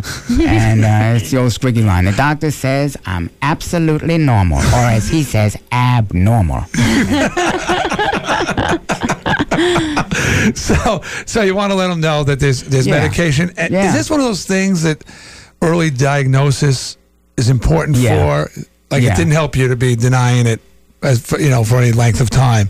No, I mean, uh, in fact, once I started taking this medicine, it was really, I said, well, now I'm admitting to myself I really do have this. I knew I had it, but once you start doing something for yourself about this disease, then you really are, you know, throwing away that denial and saying, okay, let's try to treat this thing as opposed to pretend it ain't there. Well, what are the you know the war- are there are there warning signs? Yeah, uh, they're they're different for everyone. Some people have trouble with their vision. I didn't have any vision problems, but basically a weakness in the legs, uh, a feeling of like you know my arm had fallen asleep and it just wasn't waking up. Um, tripping over cracks in the sidewalk, and you'll notice there are no cracks in the sidewalk, and um, balance problems. That's why people would say, you know, I think uh, you better stop drinking, Dave. And you go, huh? Oh yeah. And I would, if they said I was an alcoholic, I was kind of relieved they didn't say I had MS. I gonna, yeah, I was gonna say those sounds like symptoms of alcoholism. Yeah, Nick and- has a lot of those.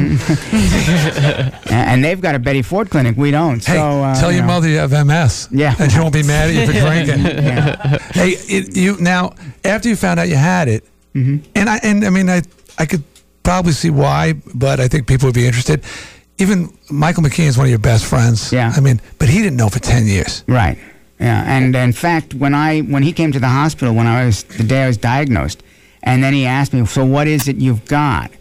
And I had already decided I wasn't going to tell anyone, but there was Michael, and I said, "Oh, it's a chronic uh, bad back, but it can be treated." And I, as I was saying those words, I went, "My goodness, I'm lying to my best friends," and the the adventure began. You know, I went, "If I'm lying to him." Well, why? Why, why I did just you find yourself didn't trust lying? anyone. And it wasn't that I didn't trust him.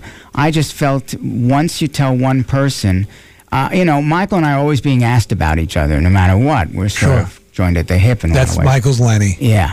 And uh, I just thought, well, somebody might say, how's David doing or why haven't I seen him? I didn't want him ever to be pushed into a corner where he says, Mhm. hey, live, listen, leave him alone. He's got MS. Oops, you know. Right. I, in my imagination, that could happen. Well, you were So fearful. I was that, fearful. So I just that felt- Hollywood would sort of say, "Hey, he's sick. We can't yeah, use him exactly. anymore." Yeah, let's uh, give him a dinner and maybe there'll be a movie of the week in this. But uh, you know, that was about it. So I just felt no, don't don't trust Hollywood to be too understanding. Uh, I mean, they may be understanding, but they may never hire you again. So now, in retrospect, do you think that was a good call on your part? I mean, Well. I, I think, yeah. Looking back, I'm I'm sort of glad I did that. I mean, it wasn't looking back, it wasn't fun. I mean, there's enough stress in having the disease, in hiding it and lying about certain symptoms. That's pretty stressful too. But um, yeah, if I had to do it again, I probably would. I can see why a lot of people do. Lie. I can see that. You know, Didn't, 'cause you didn't just- Montel Williams also just? yeah, he has Yeah, it. he- He's had it for I don't know a year now. And I was, and it said that it's brought on by a tr- a trauma. That a trauma to your it? nervous system. Anyone can get it, and it strikes between the ages. Uh, it strikes at any time, but between the ages of 20 and 40 is really where you're most vulnerable. And what, what what do we say? Trauma. What's a trauma? What define trauma? Well, it can be anything from like just you know uh, while unpacking your trunk and you hit your head on the lid of the trunk and suddenly oh that hurts and then suddenly you're walking with a slight limp or something and you're wondering why. Now, or should, in do you my have to case, be I- predisposed to it, and that brings it on, or they don't know? They they're not sure. I mean, it could be something that's lying dormant in your system. Uh, it's not necessarily inherited. It's not something you're born with. Uh, it can just happen. It happens to women three times more than men. And, Is that uh, right? Yeah. So. Um, So in, in your so case, it's a great place to meet girls. could they point a finger to anything? Are they are they easy? yeah. Hi. oh sure. You know, there's nothing they can do. Good you know? icebreaker. No, Yeah. Nick, you can't fake it. Yeah. so, so you come to my disease often. uh, yeah. So it, it's uh, with my case, I think the trauma to my nervous system was that when I was in Mexico doing a movie, I caught a really severe flu, and I had about 104 fever. For Which about a movie was that? The Conan, Conan the. Destroyer, yeah, with Arnold Schwarzenegger and uh, Wilt Chamberlain. So not only was it a crappy Joe film, but it, it, Mhm, it yeah, yeah, it was. gave you uh, bad, gave you disease. yeah, yeah, That was a lousy experience. I was reading about Yeah. that when he was in that movie. yeah. Yeah, but you learned how to ride a horse Yeah, I did. and yeah. use a sword hmm yeah, With some things that'll come in real handy. in Hollywood, you know, yeah, day to day. You never know when you're going to get into a sword fight in a parking lot. Those valets are pretty tough, you know. Hey, what, hey, so you, God, you've been involved with so many big names throughout your career, Mm-hmm. and uh, and Arnold. Actually, he's Arnold sent him to the gym. Arnold, Yeah. the gym fixes everything. Now- Everything. Now, I'm into staying healthy. I like to work out, but here he starts having symptoms of MS or whatever, and he says, "You got to go to the gym Yeah, four Dave, days a week." He said to me, You know, Dave, you're very funny. Every day I do five sets of sit ups, six sets of pull ups, seven sets. Don't you do the same thing with comedy? I said, what do you mean? Well, don't you have to warm up like I warm up for physical stuff? Oh, yeah, I do six sets of mother-in-law jokes. Four So, I, so uh, w- I heard you were concerned it was a tumor, and Arnold said, It's not a tumor. okay, Arnold, go to your room. "Go, go, to, go back to the gym." Go. That was with Grace Grace Jones. Grace was in that Jones, movie. yeah. Wow, she was amazing, yeah. and watching her fight with a sword, she doesn't kid around because like, she was like hurting stuntmen because she would Oh. really do it. And, you, and Grace was one person you never were sure whether she was really over the edge or not. And what got me about Grace is when you'd sit down with her, she talked with a you know kind of a New York accent, and that was odd because you expected her to be so exotic. Exotic, yeah, like French or something like that. And I had sat down with him. We were going over lines, and I said, "You know, we're in this bizarre situation. I mean, Arnold sounds like he's from Austria. I sound like I'm from New York. Um, we've got someone else sounds like English. Uh, Wilt sounds like he's from Philadelphia. So why don't you try? You play Zulu or Zula, I think was her name.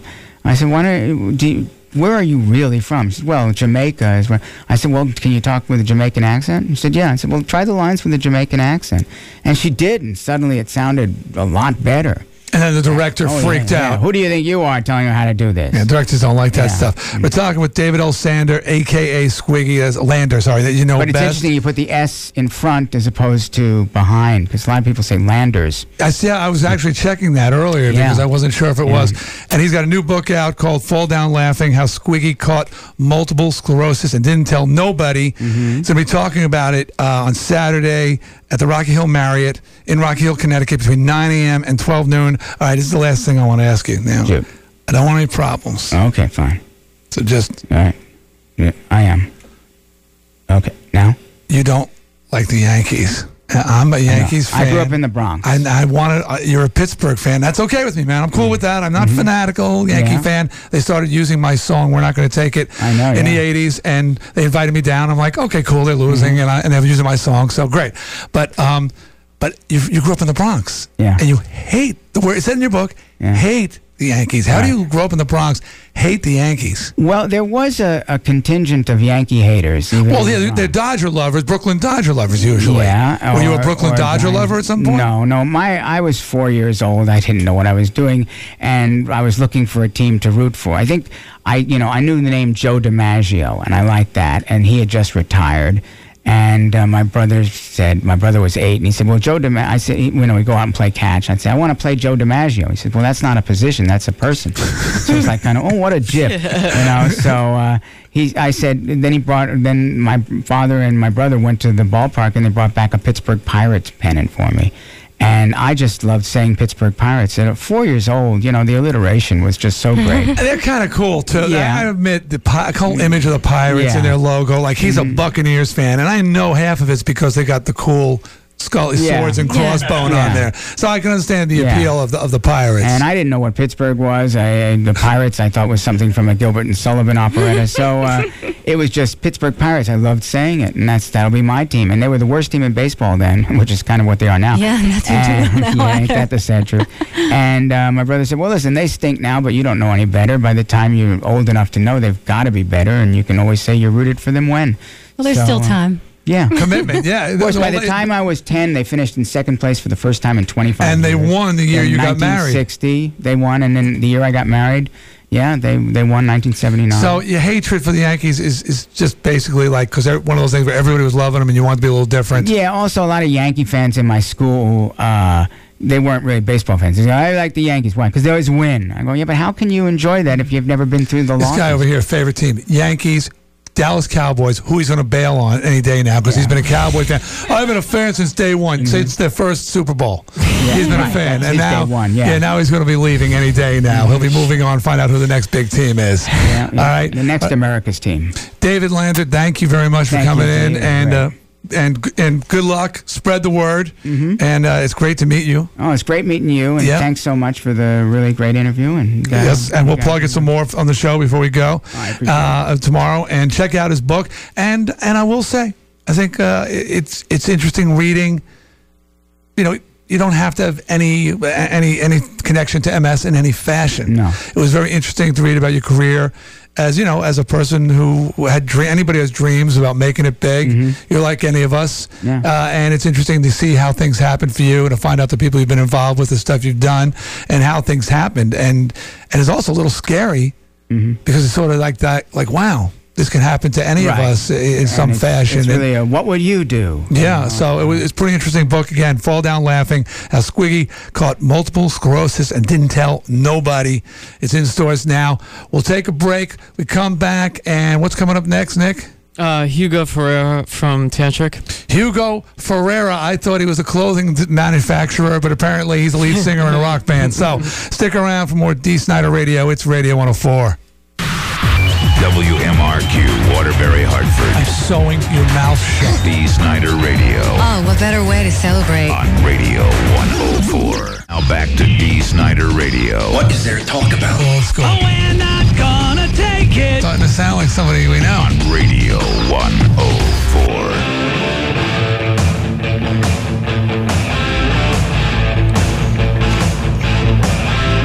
David Lander gave us a hello.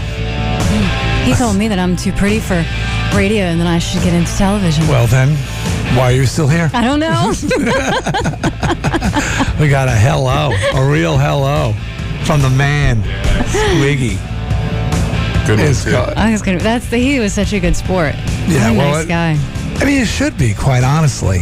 I mean, you, you got to be glad, and I'm and I'm referring to myself. You were lucky enough to do something that struck a chord with people, and they remember you for it. I hate people who have this huge, huge character in a career. You know who does this? I, I shouldn't say hate, but Ginger on Gilligan's Island. I saw this thing. She won't even admit that she was Ginger, but practically. Yeah. I mean, that was a huge. People love that show and love that character. I don't know why you wouldn't want to say that was great. Yeah, uh, Robert Plant, when he came back his tour, he wouldn't play any Led Zeppelin. Didn't want to talk about it. You couldn't ask him a question Come about on, it's Led Zeppelin. Dude. Be pr- I mean, not that he was. He didn't say he was ashamed. He just wanted to look forward and blah blah blah. Greg you know what? Brady. He's made a career out of being Greg Brady, and I, I can totally admire and that. And hopefully you do more down the line. Yeah. Hopefully you'll do more things. But even look at look at a rock band. Their first big hit is always, no matter how many hit records they have, that first record is always like the satisfaction for the Stones. Right. Everybody remembers that tune. I guess people feel like I wasn't allowed. Well, maybe I can understand. I wasn't allowed to grow. They typecast me as this person, and but at least you got that. Yeah, well, fortunately, David wasn't like that. Uh, looking here for next week. Like I said, Sagan Z Voss, Ask Dee Snider Radio, brand new In the Hood with Beth Lockwood, Dee Snider Radio Family Feud, all going on next week. Be sure to go to radio104.com and answer this week's Peeps poll so we can get your survey. We can survey you and get your opinions for the big feud on Monday. But right now, on the phone, please welcome to the show, Hugo Pereira. Is that how you pronounce it, dude? That's pretty close there, bud. How do you pronounce it? I'm sorry? How do you pronounce your last name? Ferreira. Oh, Fer- Ferreira. Okay. Yeah, you did a good job. All right, that's pretty good. Hey, man, thanks for getting up for us. Oh, man, it's a pleasure, man. How you all doing? We're doing great. Uh, Hugo is the vocalist for Tantric. And, dude, as a lead vocalist, I got to figure this is probably one of the toughest gigs to take.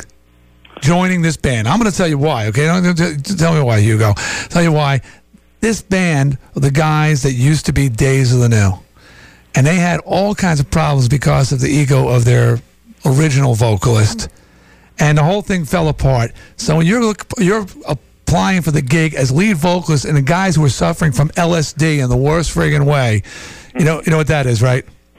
No, I, I lead singer disease. Lead singer disease. I mean, you got to walk in there and they got to go. Okay, is this guy gonna be an a hole or what? Well, uh, it, it was it was it was definitely uh, some shoes to fill, but um, you know, we kind of just approached it like as a, a new project, and we I had actually known the guys for a few years before I actually joined the band. We were we were casual friends and stuff. How were your friends? You were from Detroit and they were from uh, down south somewhere, right? Uh, yeah, because I had like a solo project, and uh, we were pretty much kind of managed by the same company. Uh, so uh, I had actually opened for days right when they first started uh, with my solo project uh, a few times, and and basically I, I kind of met them that way. You know, we used to always hang out, and and uh, I kind of saw the decay of of uh, of of that band. You know, kind of secondhand, and and saw the the crap that they all had to go through. So, uh, you know, when they when they basically called me and they're like, "Hey, man, you want to start a new project?" You know, I you know I, I already knew what they had gone through and stuff like that, and you know that's just not my character. So we we always got along real great right from the beginning. You know. Tantric's to be performing at the, our Loud and in Your Face show this Saturday. That's tomorrow at the Meadows Music Theater with Staind Disturbed and Boy Hits Car. But but seriously, I mean, this is like. Here, uh, here we take take you, your former, your bandmates, not former, your bandmates. All right, they got a band. You know, you, everybody dreams of making it big. It's so tough to break through. Days of the New breakthrough. Platinum album. They're on MTV. The dream is alive, and then the thing crashes and burns. It's got, and you come in. You got to be like a guy coming in trying to pick up the pieces with a girl who's had a really bad relationship prior, right? I mean, they got yeah, for sure. You know, the you know, like, well, w- this band's been together for two and a half years, but you know, I, I you know, I of course, like the first year of it was kind of me just going, "Hey guys, you know, you can trust you. I'm not going to screw you." You know. I knew it. I knew they had to be gun shy, and you had to be walking on eggshells. Right, absolutely. But you know, I it, it was so cool because the guys in the band, despite despite what they went through, which was a lot, and, and people only know the half of it. Um, you know, they, they were still they still had a real positive attitude, and they were like, you know, they they kind of just approached it like, hey, you know, we we got screwed, and uh, you know, we'll just pick up the pieces, and they, they didn't really feel sorry for themselves, and uh, you know, they knew it. They they just kind of got the you know the the bad uh, the bad apple, The bad seed. well, I got to say, you know, bravo to them. You know, to, to show, I mean, the- band's got their new album out, they got a new deal. It's making some noise. They're out on the road, and they basically said, "And I'm a lead singer," and I think that's cool. The band says, "You know what? You usually lose the lead singer. It's it's it's so such an incredible uh, you know casualty to the band. It's Yeah. tough to to make come back from that. And and you guys are doing just that. You know, they got new vocalists, and the new record sounds great. And you guys, go Well, we didn't want to approach it like you know, like a, a part two. You know, we kind of uh, like wiped the slate, slate clean, and we approached it as like a, a, a new band. You know, because you know when when when I first moved down to Louisville from Detroit and stuff. I, you know, like we didn't have management, we didn't have an attorney, we didn't have anything. You know, we we had like a couple bucks in our pocket, you know, and a five dollar TV. You know, right on. and uh, so Old school. We kind of approached the writing, you know, collectively and everything, you know, as a, as a band, and started kind of off, off, you know, from the beginning. So we we try not to get tainted by our you know previous experience. Well, it's working for you. I'm glad to see that. You're going to be at the big show tomorrow. Where are you? Where are you right now? Uh, I'm laying in my hotel, just uh, New York City. We're doing Conan O'Brien tonight. Oh, great! Have a great show tomorrow. You'll be here in town, kicking ass. Now, normally I'm to I start with this question, but today I'm going to finish with this question and uh, consider your answer. Take a moment to gather your thoughts. Hugo, Yes. how did Twisted Sister affect your life? Go. Well, I remember once getting pummeled in the back of my high school by like uh, like two or three guys, and in the background, as I was coming in and out of consciousness, I do remember, "I'm not gonna take it." Shut the hell up! I'm not gonna take it. This would be a negative neuroassociation, I think. Uh, I, I do remember getting beat up with that song playing in the background and someone's like Mustang really, really loud. so every time the song plays, you break out in a cold sweat. Yeah. It's like covering your head. I think that song would make me just get up and like automatically know kung fu. Like Popeye or something. Something like that, right? It didn't And work. I tried. and then uh, they're like, You got up? Oh, that means more beating. Hey, Hugo Ferreira, everybody, lead singer for Tantric. They're appearing tomorrow night with Staind and Disturbed, the Boy Hits Car at the Loud and in Your Face show at the Meadows Music Theater.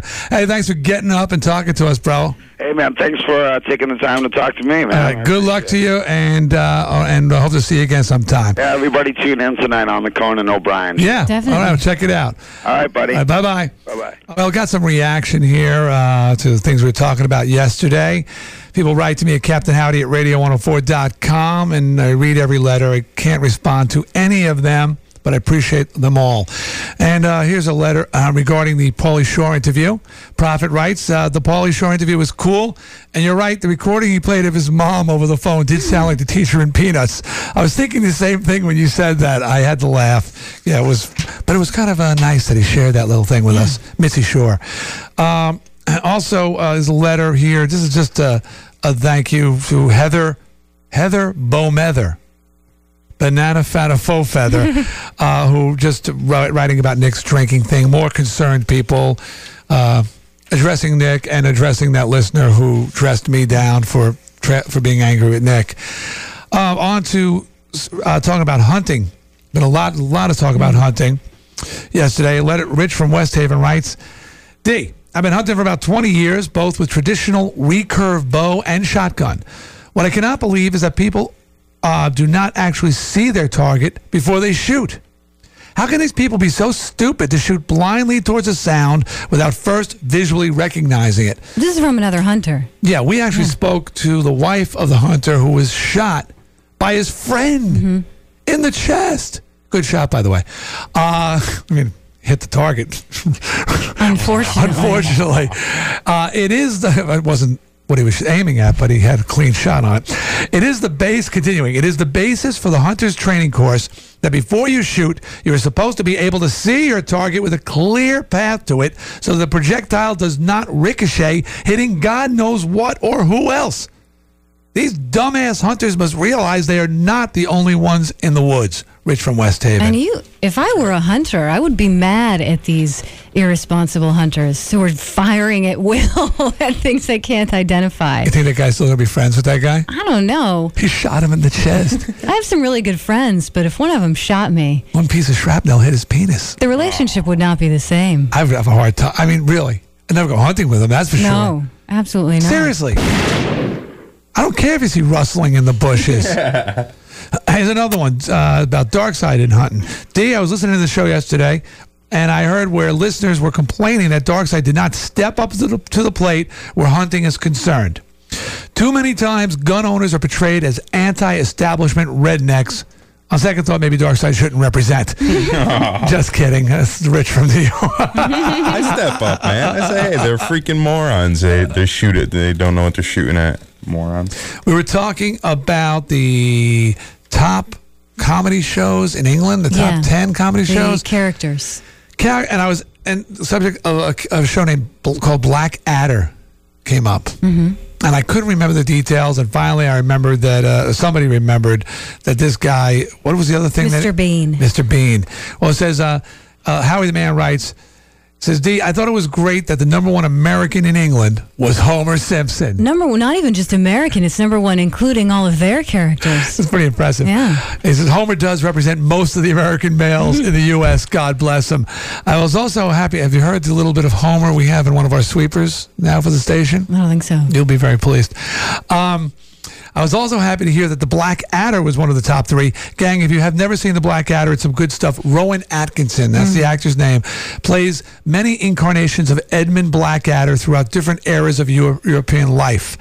Uh, once the Blackadder was in charge of executions, some funny stuff happened when he cut the head off the wrong guy. I remember seeing that one. Actually, I was in England. There's a very funny show. If you ever have an opportunity to check out the Blackadder, this guy is seriously funny. You can probably buy a collection over here.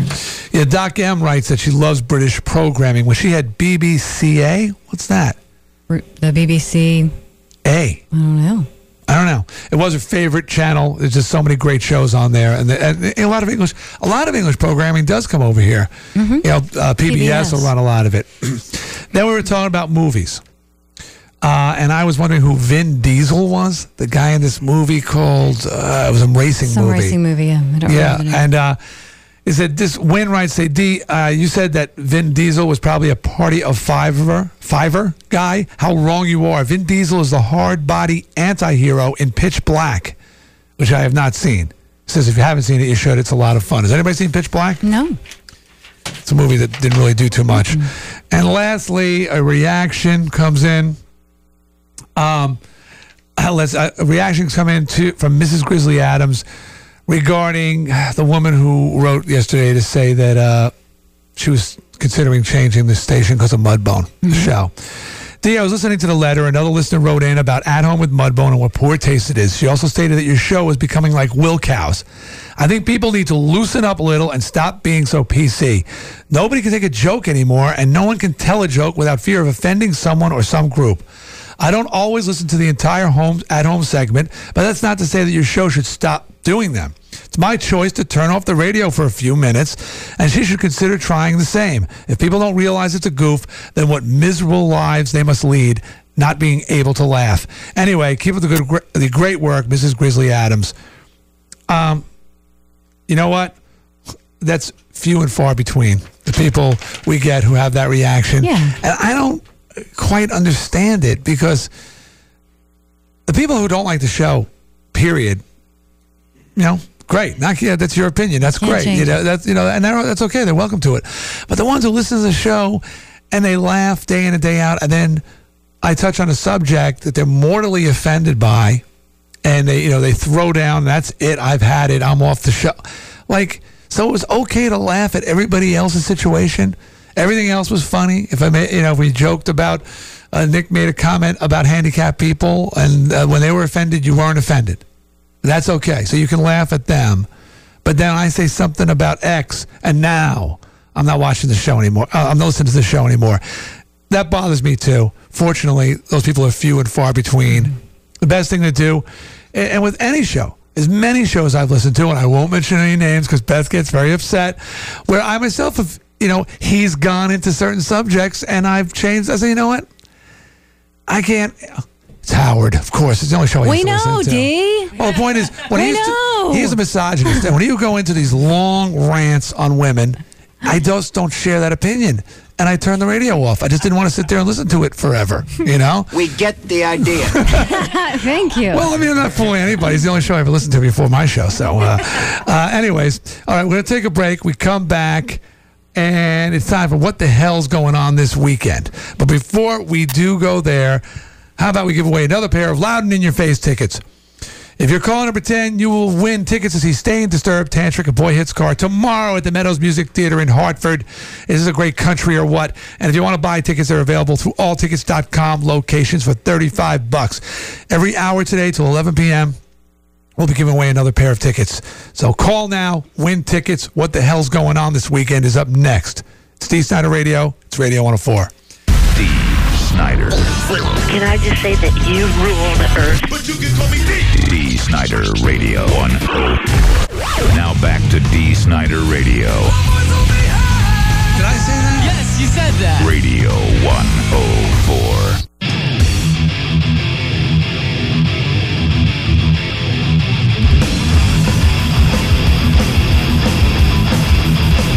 Wow. Wow, wow, wow, wow, They're goofing on me because my mullet's being naughty. And I, and I and I just took a ponytail holder and I've got a little maybe I don't know, what is it, four inches, three inches sticking out of the back? Right. What what are you doing? Stunt work for Billy Ray Cyrus? Oh, Just behave. trying to get it to pull back together mm-hmm. because it was starting to fan out peacock like. Your head looks narrower. Well, he has That a makes any sense. he has a long face. You do have a long face. Are we going to spend the show talking about visual things? yeah. That's good. Well, people have seen your face. They Yeah, know. they know Yeah. your face. I'll take it off in a minute. Will that make you happy? I'm telling you, it Yeah. works. Actually, I, It's a statement, man. you know who you are. This from a man wearing a raspberry shirt or blouse with a pair of khaki pants. I really think you developed color blindness overnight. no, I think all of you are completely losing all fashions. The only person who thinks your outfit looks good is Sean, and he is colorblind. The first sign of MS right there, my friend. It right matches. there. Yes, it matches. It sure does match. Hey, uh, on the show in a little while, we're going to talk to Aaron Lewis from Staind. And Monday, look forward to uh, Dee Snider Radio Family Feud in the Hood with Beth Lockwood Tuesday. And new At Home with Mudbone. All kinds of good things going on next week. I got something to give away for you. Give away to you, I should say. I'll find it's on page 37 of my document. Here it is. Hey, I got, uh, someone's been holding on the phone for me. Tommy is not on the phone. He's gone. We lost him. Oh, he's a nursing student. Uh, he was just calling in to say that the David Lander interview was very cool. I wanted to pick up his call, but he's not there. Okay. And uh, thinking if I'm missing anything else, Nick? No, we're cool. Great. Well, then, people, it's time for what the hell am I going to do this weekend? As I was saying very early, much earlier in the show, I've got one of these incredibly scheduled weekends that's already beginning to overwhelm me. Go home this afternoon, go out, get some Mother's Day cards and stuff. Tonight, rehearse with Twisted Sister. Uh, no, no one, no dates or anything. It's just our monthly rehearsal. And then tomorrow, my daughter's graduating from nursery school. Is that a big deal? They make it a big deal. And they got a little show that goes with it. They're doing a Bug's Life, and she's going to be some sort of beetle or something. So that Nice. made her a little outfit, and they do a little dance. It's always cute as hell. Remember when Jesse graduated from nursery school? Uh, he wore camouflage and refused to sing any of the songs because they weren't cool. Just sat there with big hair and camo. He first of all he insisted on wearing camouflage. Looked like Rambo. Apple doesn't fall too far from the And then huge 80s blown out hair. he looks at pictures now. He goes, Mom, why did you let me have my hair like that? This really long and huge. And just sat there with a mad look on his face with his hands folded. Teacher said he wouldn't sing because the songs weren't cool. Understandable. Anyway, hopefully Cheyenne will pull the same stunt tomorrow. And then uh and then I got to go for lunch with my mom for Mother's Day a day early. And then tomorrow night, I got dinner with Suzette's family. Then Sunday is Mother's Day all day. And that, ah, I'm overwhelmed. And then it's Monday again. But since you're not going to be hanging out with me, here's some things that I might suggest that you do. New movies, I will throw that one out there since there's only one really. It's called A Knight's Tale, PG 13. Kind of interesting because they mix modern rock dance and dance mm-hmm. with medieval themes. I mean, apparently, check, you're not going to believe this. They sing We Will Rock You. This is the freaking 1400s, for mm-hmm. God's sakes. They're mm-hmm. singing We Will Rock You, and they do a wave in the stands. the wave wasn't invented mm. till 73. 74. I was there. How do we know hmm. that? I was there. no, you mean it could have been back then? It's possible. And when you see the hairdos on these on these people, it's like something. They're like, I don't know. It's they're all. It's it's weird. I the word on the street is, if you're like 15 and you're a chick, you're gonna love this movie. Uh, the gladiator, the, the scenes. It's like Gladiator for for like you know Gen Y or something. That's what they're saying. Okay, simply put. On the family front, uh, I highly recommend Stepping Stones Museum. It's an interactive museum for kids. And you left off the one I always re- recommend in Middletown. What's that one called? The uh, Kid City. Kid City. Michelle. That's my fault. Michelle was the one who told me about that one, and uh, uh, did very well. And she brought Connor. Connor's still too young for that stuff. Yeah, he doesn't enjoy it as much yet. Dude, you're in for some good times, man, with the I'm kid, with the forward to boy. it, You're in for good times, teaching him to hunt. I hope you're going to tell him. S- Make sure you can see what you're shooting first. That's right. Okay. On the concert front, of course, Saturday, the big Loud and In Your Face show. Everybody should be there. Staind, Disturbed, Tantric, and Boy Hits Car at the connect, at the CTNow.com Meadows Music Theater in Hartford. Showtime 7:30. Tickets are still available. Friday at Toad's Place. You want to go old school? Blue Oyster Cult. Wow. Oh, awesome. Don't fear the Reaper, baby. Don't fear the Reaper. All right, Buck Dharma on guitar. Wow. Oh, if you say so. Awesome. And here's one. I was just talking about this guy- about Paul Rodgers yesterday. Yesterday. He's at Uncasville at the Mohegan Sun Casino. He's performing. School. I had no idea. And if the name doesn't ring a bell, he was in Free, you know, All Right Now. He was in Bad Company, which gazillion hit songs, and he was in The Firm with Jimmy Page. Radioactive. Was that song called Radioactive? Oh, yeah, I I like love that that song. song. Yeah and, he, and he's an amazing vocalist. And maybe he'll have a meet and greet in his in his tidy whities, like he did with me. Cool. Told the story yesterday. I'm not gonna get into it again. And down in New Haven, people, Ringling Brothers and Barnum and Bailey Circus shows Friday, Saturday. They have two shows. Sunday they got a show, an afternoon show. You definitely want to check that out. It's always a entertaining time with the family.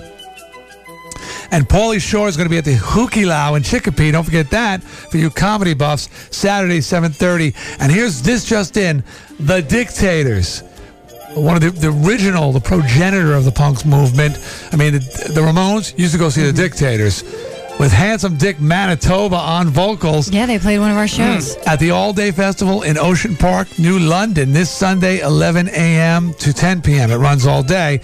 Other bands, Liars, is that Liars? And the and the Flesh Tones are going to be there. Big show, big show. You want to check that out.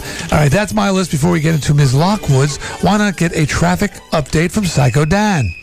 Ms. Lockwood, Yes. if you will. Well, first one movie that I'd like to recommend, which is continuing to run at Real Artways this weekend, is Memento, which is really really good. Just totally different kind of I of have got to see that movie. You really I mean, should the see it. reviews are great, and my son uh, Jesse saw it, and he said, "Just you come out of there and like your brain hurts." Yeah. It's like really makes you think. Well, Nick, you might want to avoid this one. We've been talking about it all week, so it's see. really good. A torso with a head exactly exploded, actually exploded off the body. That's a little bit much. Melting.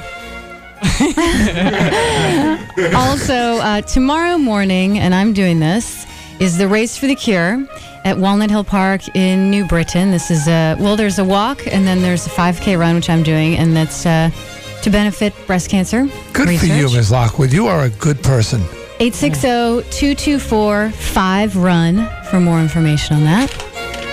It's just a short little walk for a really good cause. And a very good cause. Also, this is the last weekend for the Glass Menagerie at the Hartford Stage with Andrew McCarthy. If you haven't seen it, it was Andrew, I'm not doing Dee Snider's show, McCarthy. right. Boring, boring. It was good. I saw it. Also at Real Artways this weekend, Saturday at 8 o'clock, uh, Eric Bogosian in a one man show, Wake Up and Smell the Coffee. Eric Bogosian. Yeah. He's legendary. Yeah, he's got some stuff to say. He's got some mouth on him. He Sure does. I think this has adult themes. Yes, adult themes. show. Not for kids. And on Saturday, I thought this sounded neat. I won't be able to make it, but uh, it's called Women of the House, and they have actresses portraying the women in Mark Twain's life, and then they lead tours through the Mark Twain house. He had a lot of women?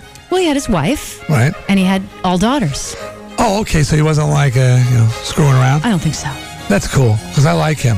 I've got plans. I'm not going to tell my plans one day because somebody might steal my idea and I would feel very bummed out. But when I'm older, much older, much older, Relatively older. I'm going to say this. Even though I'm not going to say it again. You'll appreciate it.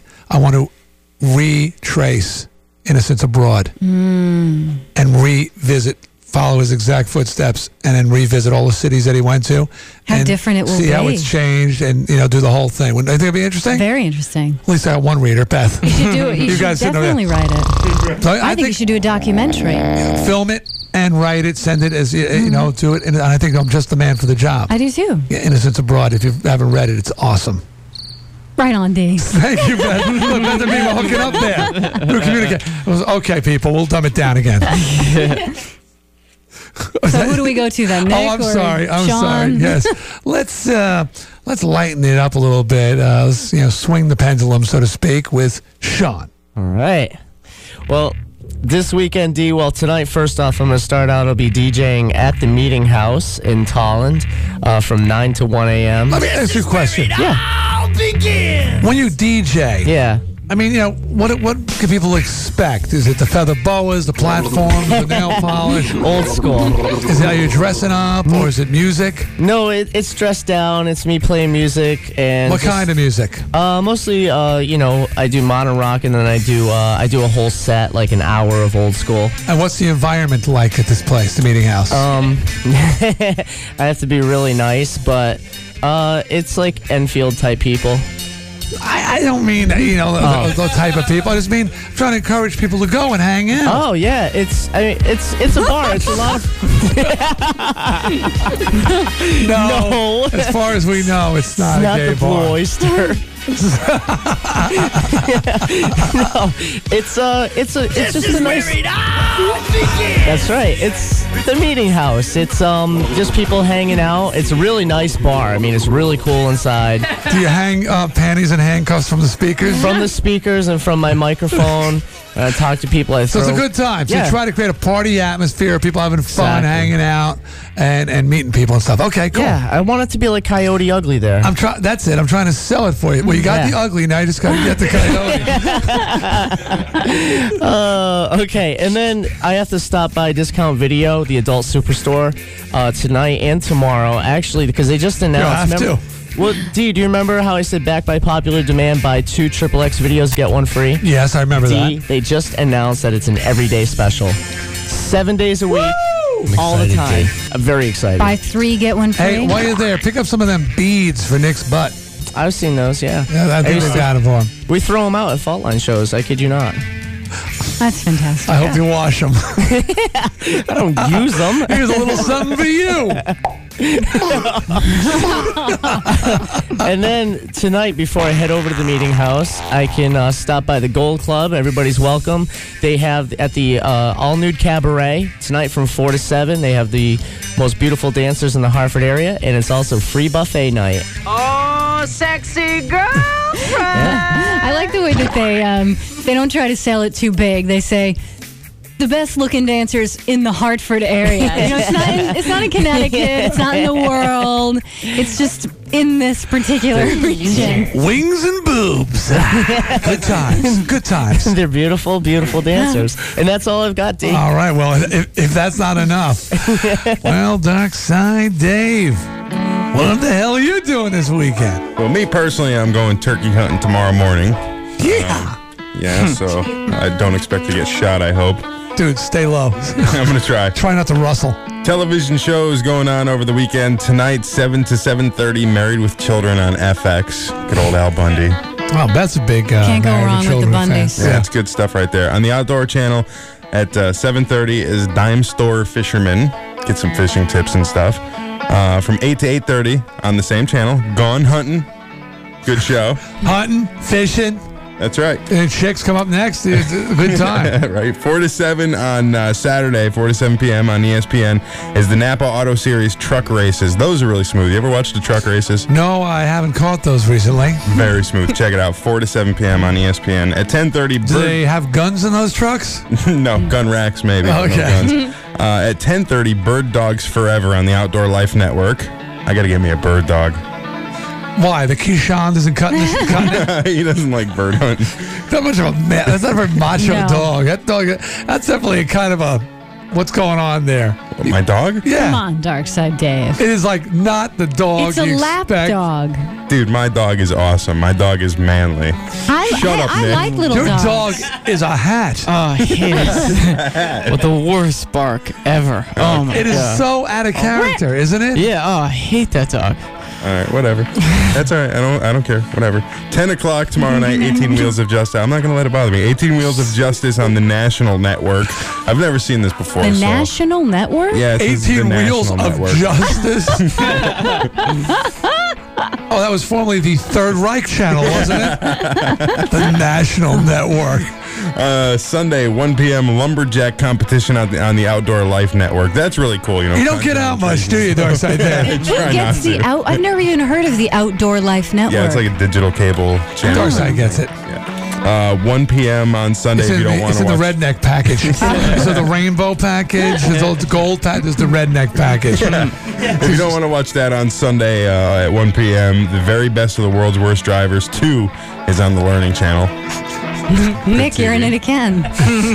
From 2 to 3 is the Munsters on TV Land. I might check that out. Yeah, I it's love I the can the monsters. Munsters. That's classic. And um, for events, I just have the Chevrolet NASCAR Monte Carlo Thunder Tour. It's at Schaller Chevrolet in New Britain. Interactive and entertaining exhibits and attractions. Good time for the family. Good times. That's right. Good times. Well, always a wild card in the proceedings. Nick. Spanky. Did you know Robert Blake was in our gang? He was a little rascal. Really? That's how he started. He was, and I remember him too, but he was in the tail end when Spanky got bigger and was like a big fat kid. Hmm.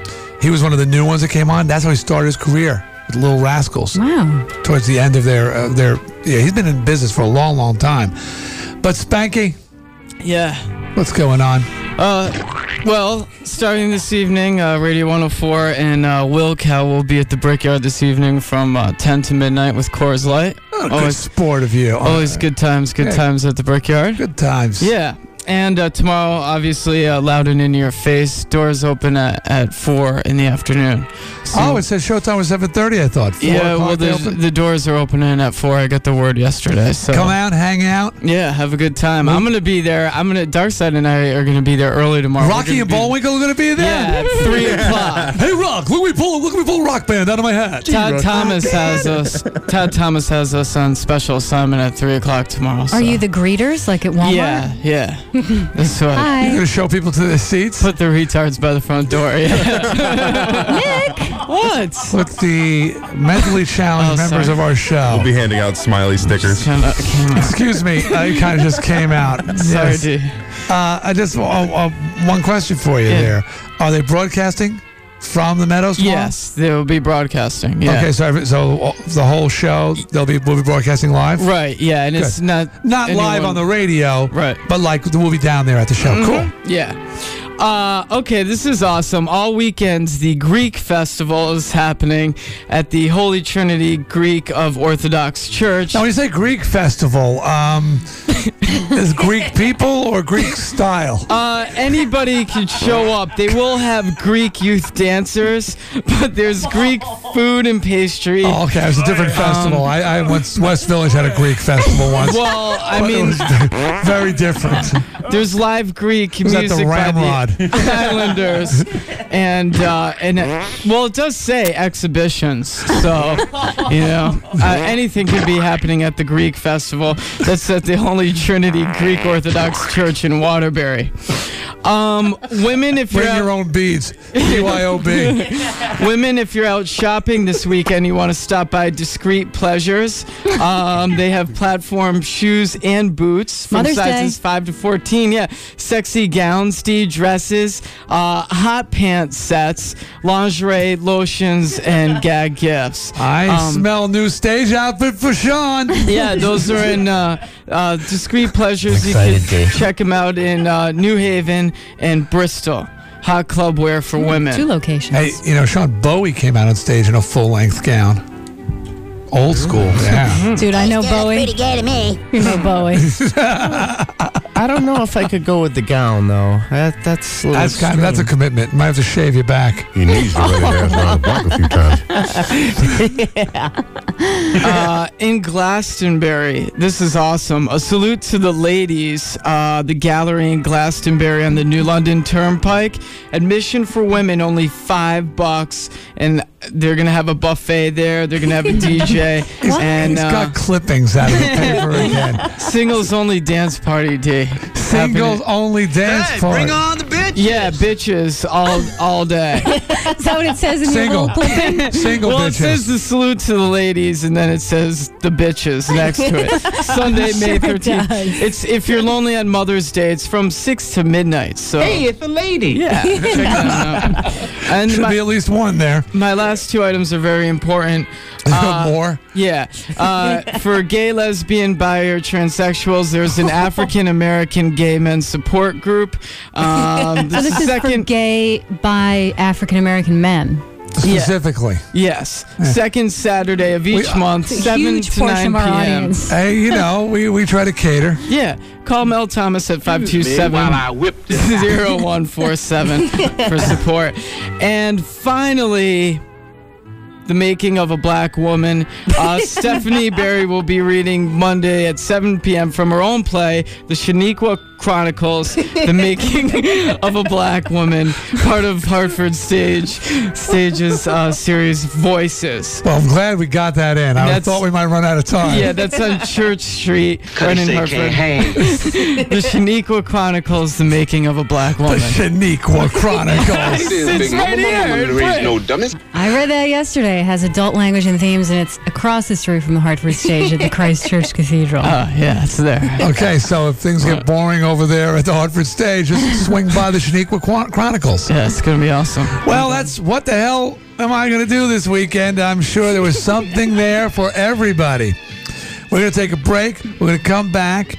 Uh, we spoke with Aaron Lewis from Staind the other day, and uh, we recorded that interview. We had the opportunity. He's very excited, very excited about the big show tomorrow, and we're going to play that for you when we return.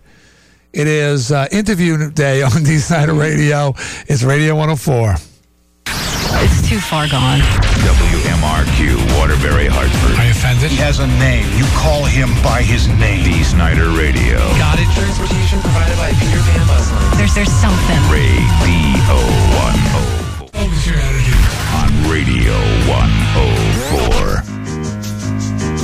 Hey, next week on D Side Radio, look forward to brand new at home with Mudbone. And uh, I guess it's not going to be about stealing things from dead people, is it? I don't think so. Oh, that's been done. We're going to switch it up a little bit.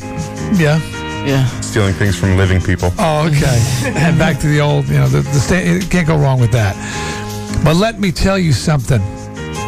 You know what? I was supposed to do this first, aren't I? The sounder window. Oh yeah, but then uh, Darkside filled in and switched it up I a asked bit. D before we even went into commercial. Just keep your freaking guys, mouth shut. keep- why don't you all right? keep your and fighting just stick with the plan. for after the show. okay, okay, it's okay. cute Here and we go. then. Yes, we'll get to this. We'll get to the Euros in one second. Hey, Radio 104 is giving you a chance to win an old school classic 2002 Ford Thunderbird before anyone can buy one, or you can win the old standby cash $10,000 worth. On Monday, Tuesdays, Wednesdays, and Fridays, you can win 10 G's. Friday, today's Friday, that would be 10 G day. Thursdays, you can win a 2002 Ford T Bird. All you got to do is listen for the cue to call, followed by the old school song of the day. And if you're calling number 25 to our nationwide toll free contest line at 1 866 Win Cars, that's 1 866 946 2277, you will win today 10 grand. So when will the cue to call sound? It will be somewhere between 3 and 4 p.m. during Chaz's show. What is the old school song of the day, you ask? Well, it's Killing in the Name of by Rage Against the Machine. All right? It's that simple. Work those phones, people. You have to put in a little effort. You keep dialing, but if it pays off, you're going to win big. 10 large. Simply put, now, can we please do the Aaron from Staind interview? No, we can't. Not until I do a couple of things with some reactions, okay? Reactions are very important. First of all, thank you to Fresh Frankie for his uh, notepads. They're funny. They were very funny, and the photographs like that. Kevin from Waterbury, you know, we gave him a prize pack, and and he dropped off a little prize for us, a little box of candies in the, in the office. You didn't have to do that. The Whitman sampler? but it's nice. I saw that. It Yes. was nice. He's referring to Nick as Slappy the squirrel. What's Slappy? You are the man of a thousand nicknames. that is funny. Slappy the squirrel. oh man. Now speaking of squirrel, subject Moose and Squirrel Al from Meriden says, Well, you've done it again with Darkside as Bullwinkle, Nick as Rocky, Beth as Natasha, Sean as Boris, and you D as fearless leader. that leaves Mudbone as courageous cat and Psycho Dan as Minute Mouse. Uh, between Monday's uh, Darkside doing you singing on the toilet to Dickie Barrett calling in, the show is great. Keep it going strong. P.S. Um, apparently, he supplied the list of things Beth Lockwood would ever say. Oh, they were very funny. He's added two more. Oh. Uh, one is. Do you think this pose will win me Beaver Hunt 2001? no, that will never be said. Probably and, not. uh, hey, the Red Sox won the World Series. Chuckles all around. On the subject of teaching, Crazy Dan from Trumbull was the gym teacher who wrote in to say that, inspired by us, he played um, he, he played knockout or whatever you call Dodgeball. it, dodgeball. We have different names. We used to call it knockout too. Different, the bombardment. There's all different names for it. But anyway, he played it with his kids. Well, he said, "D, I teach phys ed, and my job is awesome." Nick was saying he screamed at his players when he coached baseball. he was probably that jackass coach that everyone hated. I coach football and track. I would never yell at my athletes. I always think about that jackass of a coach I had in high school that I hated. I pride myself on never becoming like him. Yeah, I was. So you were you were a screamer as a coach. Well, I coach in a lot of different ways, but uh, It's his management style. that was my management style. dude. Ever tear any jerseys off? No, I mean the kids. They the heat of loved me. passion? I mean the kids. I had to because, I mean, we'd be in the middle of practice and they would ask me to go buy beer for them. So they didn't have a lot of respect for you as their coach. Well, I mean, this started early this on, Enfield? and I no in Longmeadow, and I New just, Britain. Hey, got any cigs? I uh, kind of Coach, can we have a smoke break? I laid the hammer down, and um, Coach, where's the ashtrays? you know, they learned. By the end, we won one game. No. They wanted you to great. buy beer for them. They did. And Nick said, I'm not buying anybody beer until we start winning.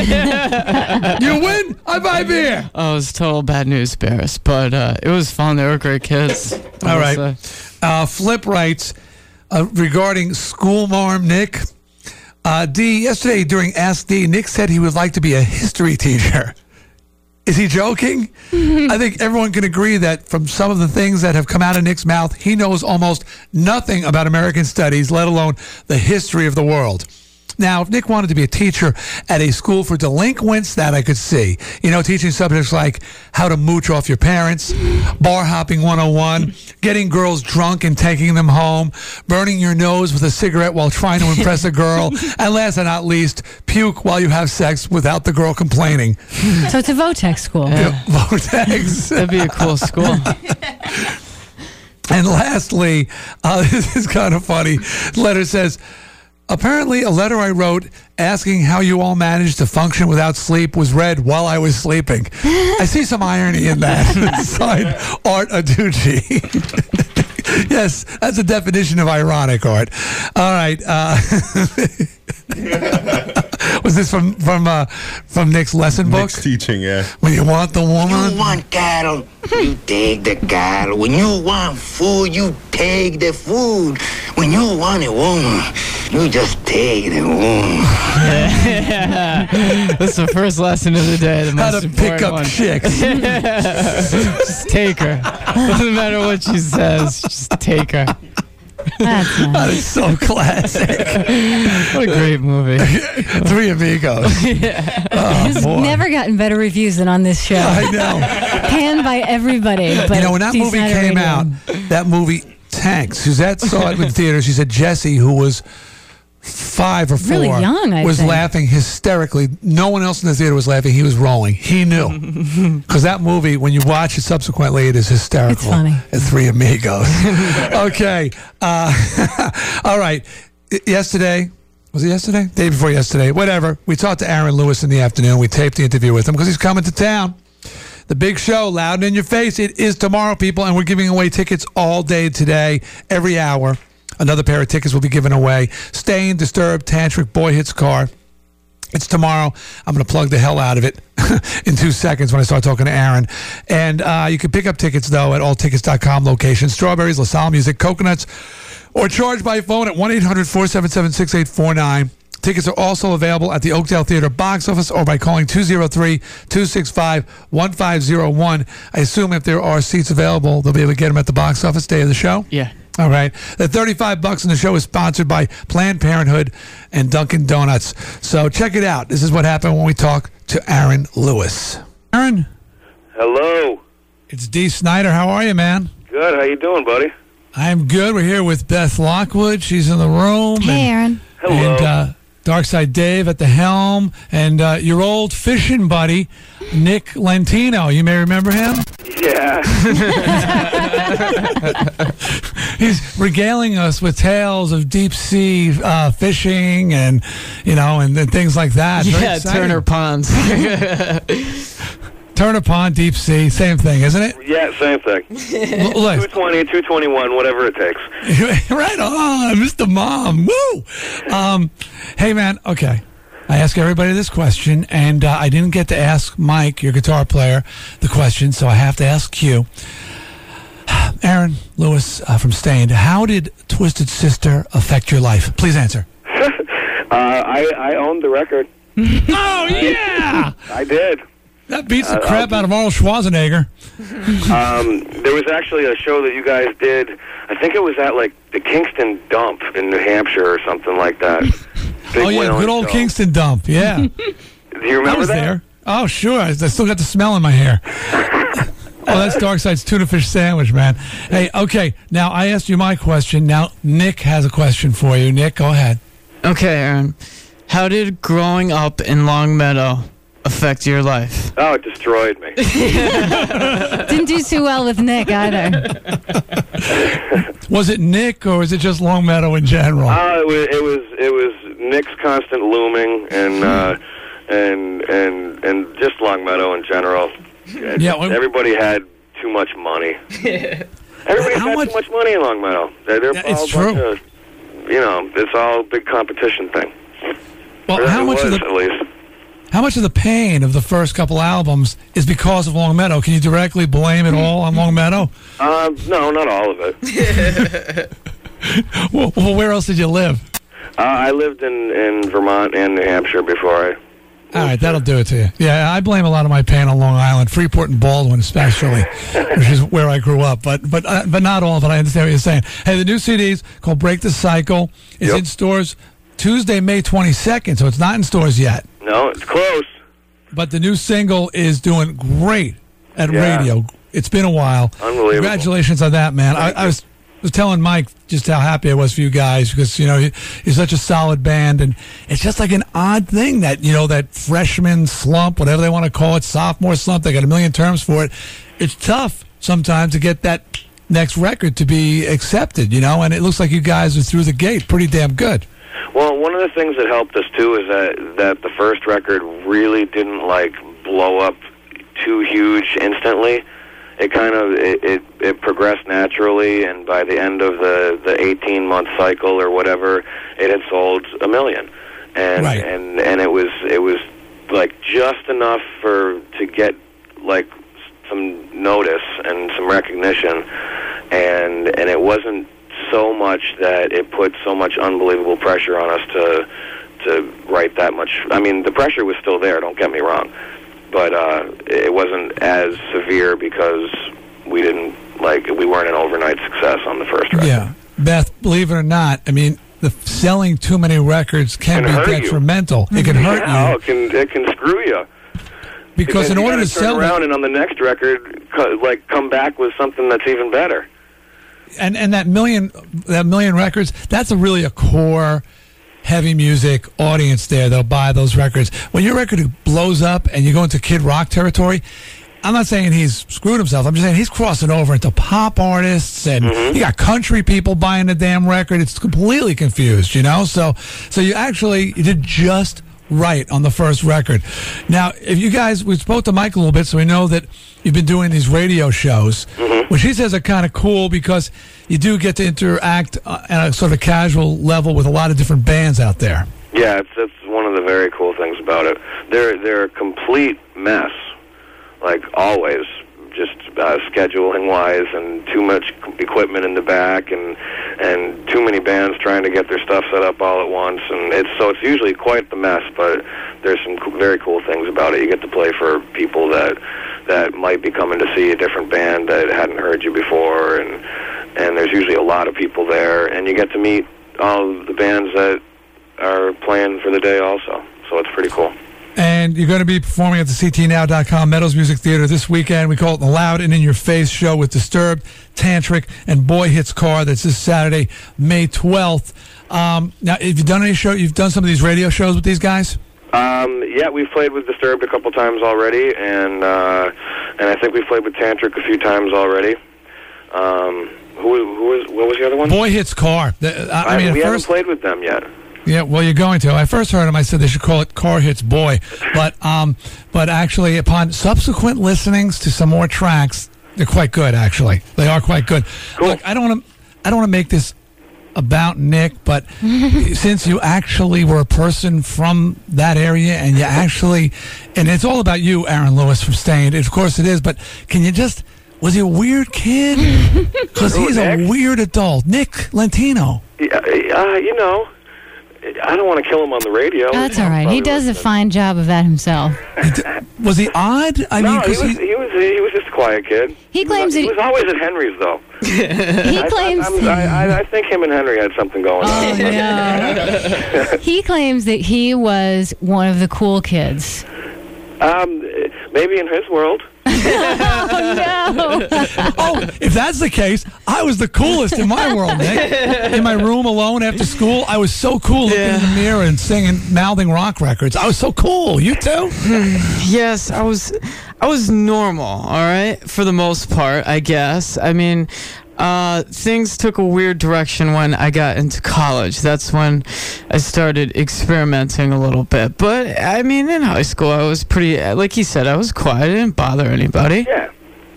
Hey, Aaron, I got to ask these questions because there's going to be not about Nick anymore. We're done with Nick. Um, because, you know, people are, are coming out to the show loud in your face this Saturday. And, you know, you, you last tour, it was all about opening.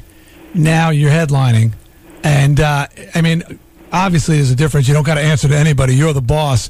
Is there, uh, you guys do, do any staging, any, an- anything special stage wise? Um, no, we're we're not really about that. I mean, we've we've definitely put together a much cooler light show and and visually like lights and what you lights and then what you see is what you get.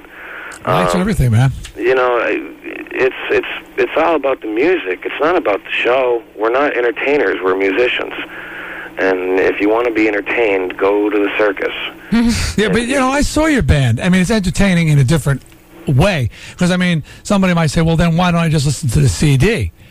But there's an energy that the band has live that you're not going to get on the CD. Would No, you- I, you- I, I totally think that we're a live band. Uh, you Yeah. know, um, but we're not a bunch of flash and hoopla. so Mike's not wearing. This is official. He's not wearing the platform thigh high vinyl boots and the G string. That's out. Well, he's got the thong on, but nobody can see it. Oh, it's underneath his regular clothing. Right. Okay, because he gave the impression it might be a little different, a little bit glammed out. He said he was going in a new direction. But maybe you didn't. Maybe you weren't at that meeting. Something about the thong makes him feel very special. Hey, Aaron Lewis is on the phone with us. The new CD is called "Break the, the Cycle." It's in stores Tuesday, May twenty second. Uh, the new single. It's been a while. You're hearing it all over Radio 104. It's it's amazing, and they're playing this weekend. Aaron, I, I got to tell you, I ta- asked Mike about this, and he kind of explained it. But you sound you sound better. You sound a lot better than you sounded the first time I talked to you. Uh, and and I and I and we discussed that that's the beauty of it. I mean, it's it's cathartic. Rock and roll, recording, expressing your pain, your frustrations on a record. That's the way to get it all out. Yeah, it, it's, it frees you. And, and he said, look at the name, Break the Cycle. That's showing you the progression that's taking place. And because I asked how Aaron was doing, he said, he's a lot better. so Well, you, know, sound I good. mean, uh, life on a whole is better, and and you know, every day you learn something else and, and grow a little bit. It's okay, man. Ah, yeah, it's just it's the the progression of life. That's how it works. No, that's the goal. We want it was two two ways. We can stay the same, we can get worse, or we can hopefully, as we go through our crap, which is life, we get better. You know. Yeah. So uh, you sound good. The record sounds good. Everybody's looking forward to see you at the big show this Saturday, loud and in your face at the CTNow.com Meadows Music Theater. Aaron Lewis, thanks for uh, a little insight into Nick Lentino and for calling us. Okay, man. See you at the show. Thanks a lot. Take it easy, man. All right, see you. All right, we're back. And of course, you're going to see Aaron tomorrow if you head down to Loud and in Your Face, Staind, Disturbed, Tantric, and Boy Hits Car at the Meadows Music Theater in Hartford all day long. We're giving away a pair of tickets every hour till 11 p.m. tonight. And you can still buy tickets. So uh, grab a pair and head on down there. Going to take a break. When we come back, we'll talk to Rob, the nasty boy, Dibble. Rob, the newly blonde haired dibble. Apparently so. Apparently, he has bleached his hair. And what's all this waving and gesturing going on in here? Psycho. Now he's got a beef with Psycho. He's got something going on with everybody.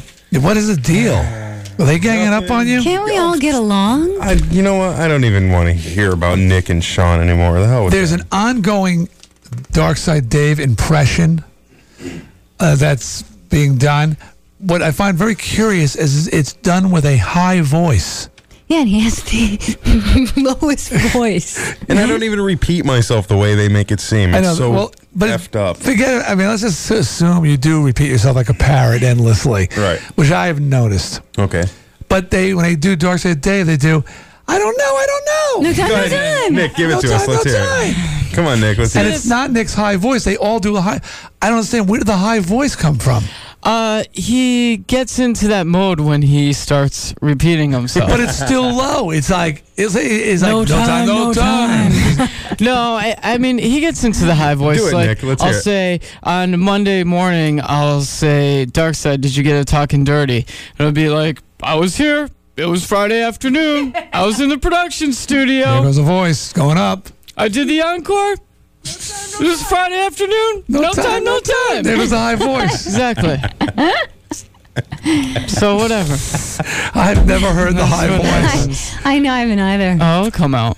Uh, But I think so that he's close to starting to actually, it's this prophecy where he's now actually starting to talk as they imitate Well, him. yeah. If you can't beat him, join him. You know? Yeah. No time, no time. Hey, fine. Whatever. and they've added this it. move It's where just- they. It's all good. yeah, it's all good. Yeah, he just uh, he's a broken record all day long. It, whether it be a new word that he just learned, Rocky. or stuck on going mountain biking today, getting out of here, going mountain biking, gonna hop on that bike, going mountain biking all day long. Next day, Dark say you go mountain biking. a lot of things yesterday afternoon. Couldn't get to it. Got that kid. Yeah. Okay, all right, Rocky Bullwinkle, shut it. All right, uh, okay, you know what? Let's give away a pair of tickets right now to Loud and In Your Face. Call number 10 at 860-666-4444. We'll win a pair of tickets to the big show tomorrow at the Meadows Music Theater. Okay? All right, stick around. Rob Dibble's coming up next, going to talk about sports, man, and girl stuff. And hair dye. And hair dye. On D-Side Those are Radio. very tough. It's Radio 104. Dee Snider Radio. Zip, zip. I'm there. On Radio 104. Now back to Dee Snider Radio. We're going to get back to the old school. Whoa, whoa, whoa, whoa. He's old and brittle. I think you're all right. Oh, well, that explains a lot. Radio 104. Hey, people. Audrey from South Windsor won those tickets, Daniel says. So uh, stop calling the loud in your face. I guess Will Cal be giving away the next pair Yes. every hour till 11 p.m. And we're gonna we did a thing early in the show today. Top 10 things that Mudbone would never say came by way of Genghis John and Psycho Dan. Psycho Dan put a polish on it. It was really quite funny. We're going to play it again on Monday sometime. And make sure to go to our website at radio104.com and answer this week's Peeps Poll survey question for the big family feud on Monday. All right. Rob Dibble going to be calling in a little bit. Uh, before he does, I'd like to. Oh, want me to give away those tickets? What about that? Okay, don't start calling until you find out what I'm giving away. Now you know what I'm giving away, don't you? That's right. Mighty Mighty Bosstones going head to head with Loud In Your Face. They're going to be at Western Connecticut, Connecticut State University in Danbury tomorrow. And we got a pair of tickets to check them out. Be calling number 10 at 860 666 4444 and you will win tickets. I assume that that is Rob Dibble on the phone now, is it not? Yes. Well, please, music maestro.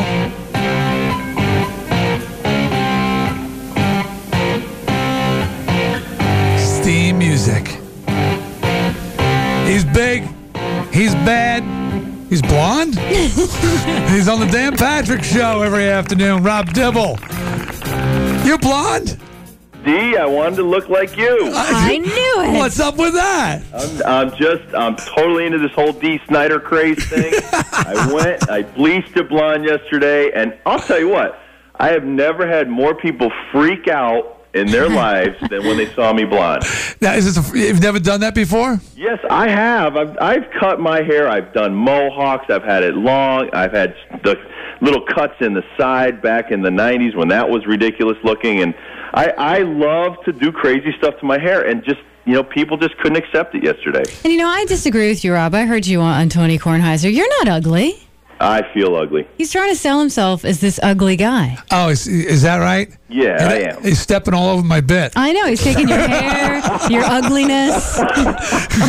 There's only room for one ugly guy in this town, and that'll be me. So, how, so how how the wife like it? Uh, the wife hated it. the wife freaked out. She said, "Holy!" Sh-. As soon as I walked through the door, she goes, "Oh, I can't believe it! You're going right back and changing it back."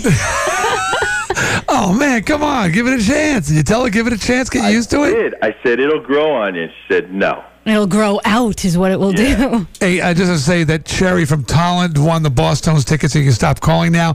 Um, Hey, you know what my wife just said? She said the only blonde she my wife can love is D. How nice is that? you get out of here. You're not What do you got? She's right here listening. well, she should give you give it a chance. I bet she gets used to it. Are you gonna, you're not going to dye it back right away, are you? No, I'm not going to dye it back right away. You're just having fun with it, right? Yeah, no, I mean, you know, I, I might have to dye it back before I do my next next baseball tonight, but I'm going to have as much fun as I can while I have it. Well, when's your next baseball tonight? Uh, It's not for like two weeks, I think. Ah, okay, so you can goof around with that. So, what did Dan say when you did when you showed up with that? Oh, he's used to it. I mean, he's seen me get new tattoos, and he just he knows I'm a freak. And that's what he loves about you. Well, you know what? He lives vicariously through you because he don't have the guts to make a move like that. Mr. Handsome Guy. Oh, I'm handsome. I'm Dan Patrick. I can't take any chances and get wild. and, and just the funny thing is, the girl that cuts my hair here in in uh, Avon, she does half the people on Sports Center, including some of the women, and she's like, "Oh, I dye all of their hair."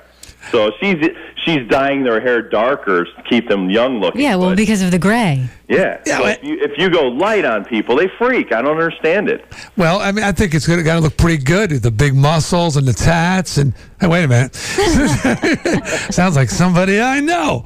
So uh, let's talk sports here. What's going on? I mean, uh, you know, big playoffs in, in basketball and hockey. How are things shaping up? Uh, hockey is all set now for the uh, conference finals. The West is going to be St. Louis versus Colorado. And uh, a lot of them went down to the wire. A lot of game 7 St. Louis swept Dallas out of the playoffs uh, pretty quickly. But other than that, everything's been crazy. Then last night, Buffalo lost a heartbreaker to Pittsburgh. So you're going to have Pittsburgh now uh, playing the Devils, the defending NHL champions. So the Devils, they they pulled off a big upset of Toronto after it looked like Toronto was going to take that. Toronto kicked the crap out of Ottawa early in this whole playoff thing. A lot of people forget that Ottawa, I thought, was one of the best teams in in the NHL this year.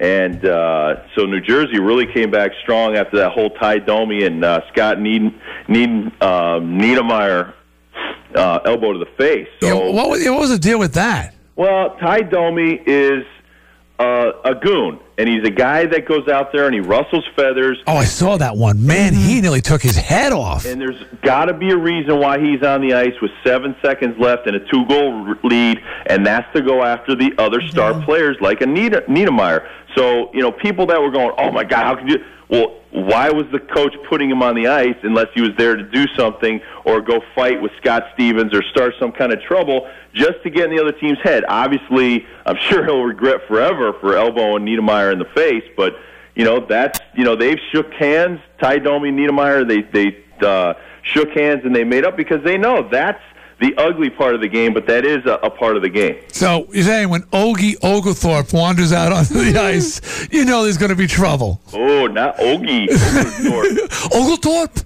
That's a Oglethorpe fan. Oh no, that's one of the best names of all time. So you know they're, they're filming the sequel. I'm sure you talked about that already, right? We had uh, one of the Hanson brothers on that's going to actually be in the sequel. Is he skating? Yeah, he's skating. It's going to be like you know all these old timers and stuff, and just going to be. It, it's not going to be good because Paul Newman's not going to be in it. So for me, you got to have the original cast. Yeah, I mean a, a sequel 25 years later. I mean, what kind of shape is Captain Howdy going to be in? He's going to be in a wheelchair coming. Come on, if I catch you, you're in trouble. Uh, so, all right, basketball. Let's talk basketball. How's things looking? Basketball's pretty good. The Bucks have a two to one lead over Charlotte Hornets, but Charlotte got on the board. Um, Lakers look tough. Spurs look tough. I mean, it's just uh, you know. And then you got the Sixers and Toronto Raptors are playing each other pretty tough. So this is for me. This is the best time when hockey and basketball are in the playoffs. Sure. Base, baseball's into its second month of the season. The XFL gets canceled. Yeah. We'll talk about that in one second. Well, so, uh, uh, who you think? Who are you guys predicting for uh, the basketball? Who's going to win the Dan, championship? be- my partner Dan, before the season, said San Antonio, Philadelphia. I personally think the Lakers are going to kick the crap out of the Spurs, and then I think it'll probably be the 76ers. I love Al- Allen Iverson. I think Allen Iverson is mm. just great for the game because he's a six foot guy that can put up 54 points in a game in the playoffs. He's not. He doesn't have the size of a Michael Jordan or a Kobe Bryant or Shaquille O'Neal. So he he's something special. Yeah, everybody's talking about. him. Do you think he could be the next Jordan? Oh, he he already is the next Jordan, but there is only one Michael Jordan, and uh, you know he's he's a very talented guy, and uh, you know I tried never to group people into categories because you can't say that somebody's the next Magic Johnson or Larry Bird or Bill Russell. I mean, those guys were just guys that were awesome in their own right, so leave them there. Now Allen Iverson's going to make his own mark. You got Tracy McGrady down in Orlando is just phenomenal. And it's it's almost like you know if if you don't play in a in a big market like Tim Duncan, if Tim Duncan played for the New York Knicks, he would be as big as Michael Jordan. That's how good Tim Duncan is. Right. So you got to have the team to take you there. Yeah. You know, that's like I hate to compare it to music, but there's a lot of situations we got great players, but they're not in a band. That's right. To get the music to the people, and you never even hear of these guys. Yep. You got to have the team. So before I want to talk about XFL last. What about uh, baseball?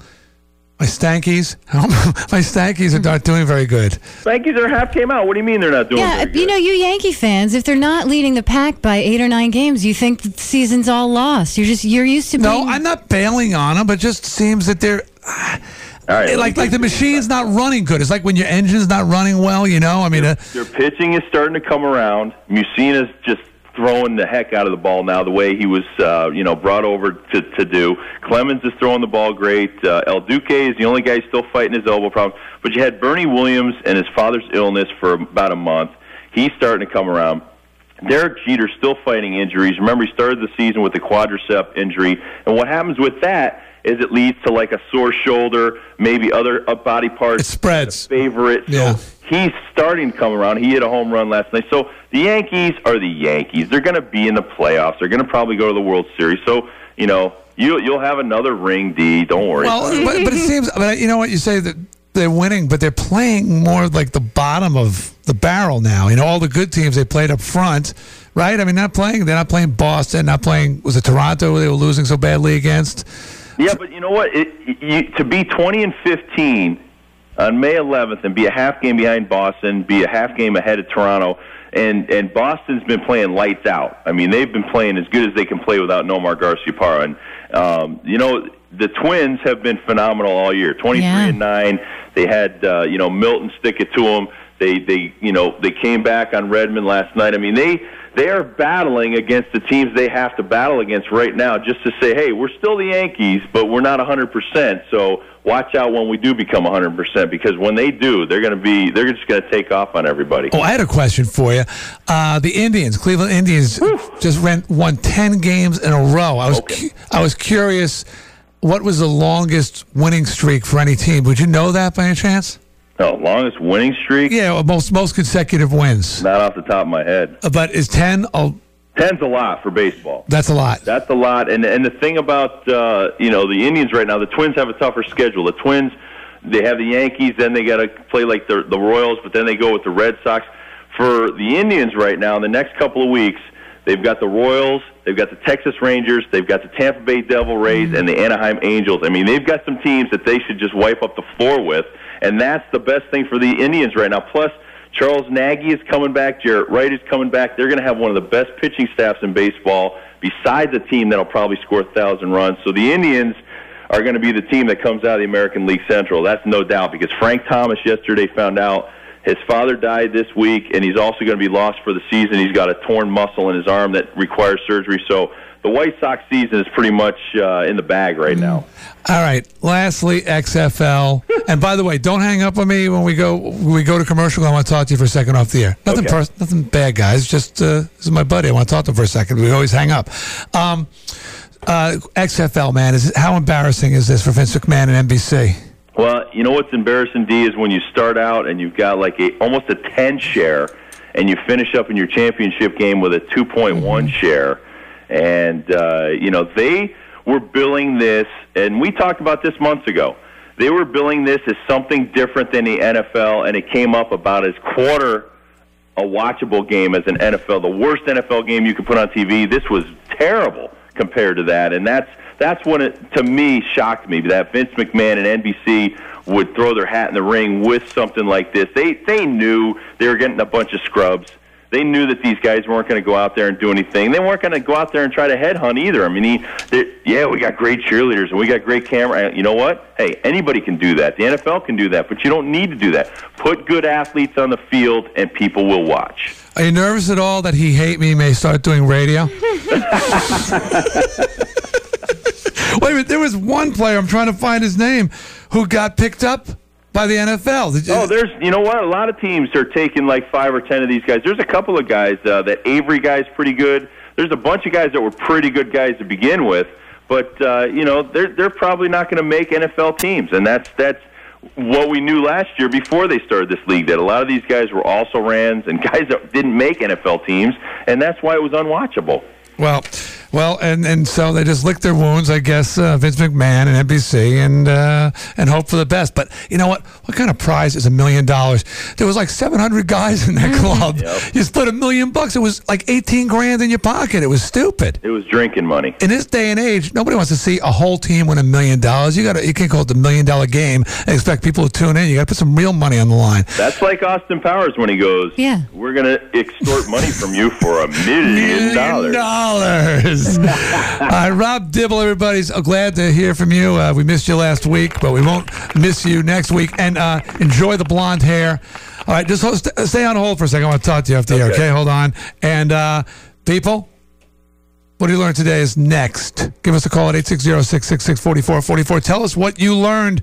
Win a prize pack. It's as simple as that, all right? It's Dee Snider Radio. Call now. It's Radio 104. Snider Radio. You'll make it yours as well. Call D now. 666-4444. That's the whole idea. Radio 104. Now can we sing?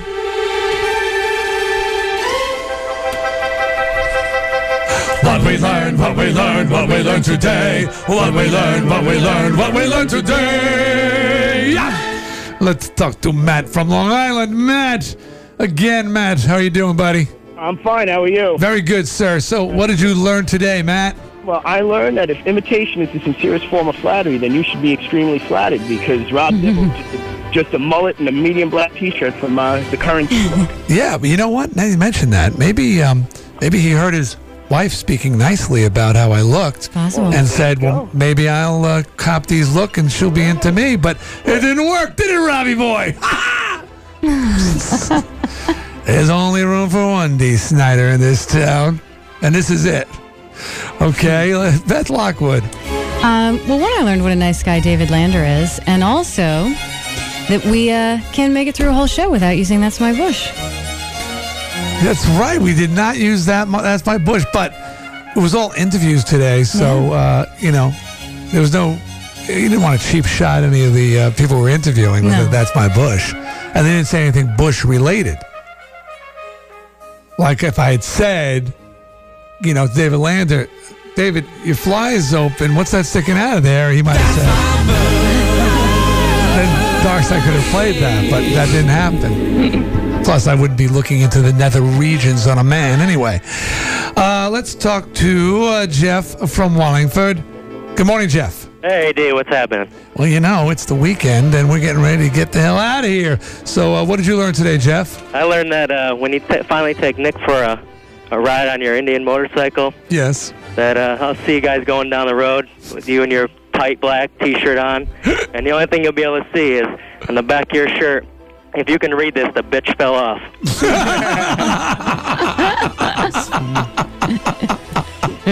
Uh, I gotta get me one of those shirts when I take Nick for a ride because you know he's gonna fall off. That's why you have to ride in front of me. So I'll give you, I'll give him a little ride. I'll just go slow around the block with him, around the parking lot. if it may. In the driveway. I'm Slow in the somebody's bitch. Yeah, I'll just be going.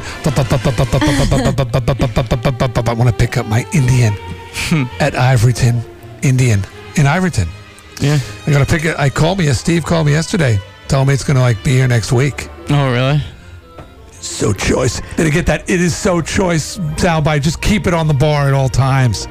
Just it is so choice. It is so choice. Between my car and the motorcycle, now I just be running it just constantly. I'll drive your car down and we'll drive down together and you can pick up your bike and I'll drive your car back here. The boss? How about you give me a ride in this in the in the Nick Mobile? but you've got to change that donut tire. It's so embarrassing. How about we put four donuts on that? Let you cruise Yeah, around. yeah, great. Whatever happened to that idea, Yeah, Darkside? Less. It never happened. Uh, let's talk to. Oh, I didn't. Darkside. I'm sorry.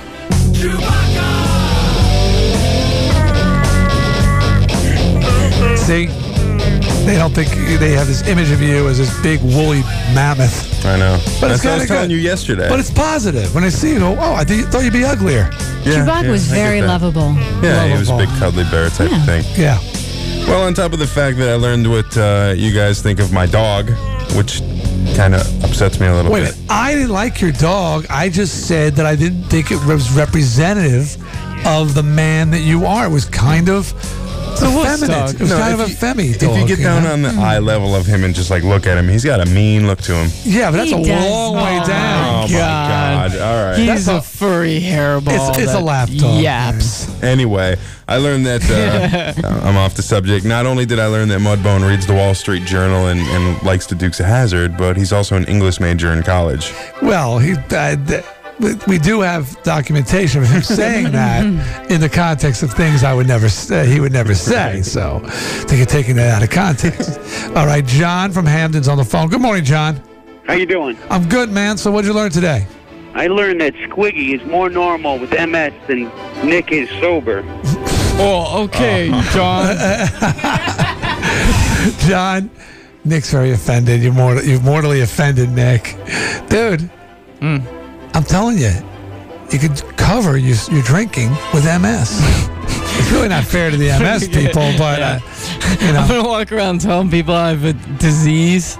your mother will be. I'm talking about your, no, only your mother. Oh, she'll be so proud. Tell your mom. Oh, that's not Oh right. yeah. But now you're Okay. getting anger. Then you'll get sympathy.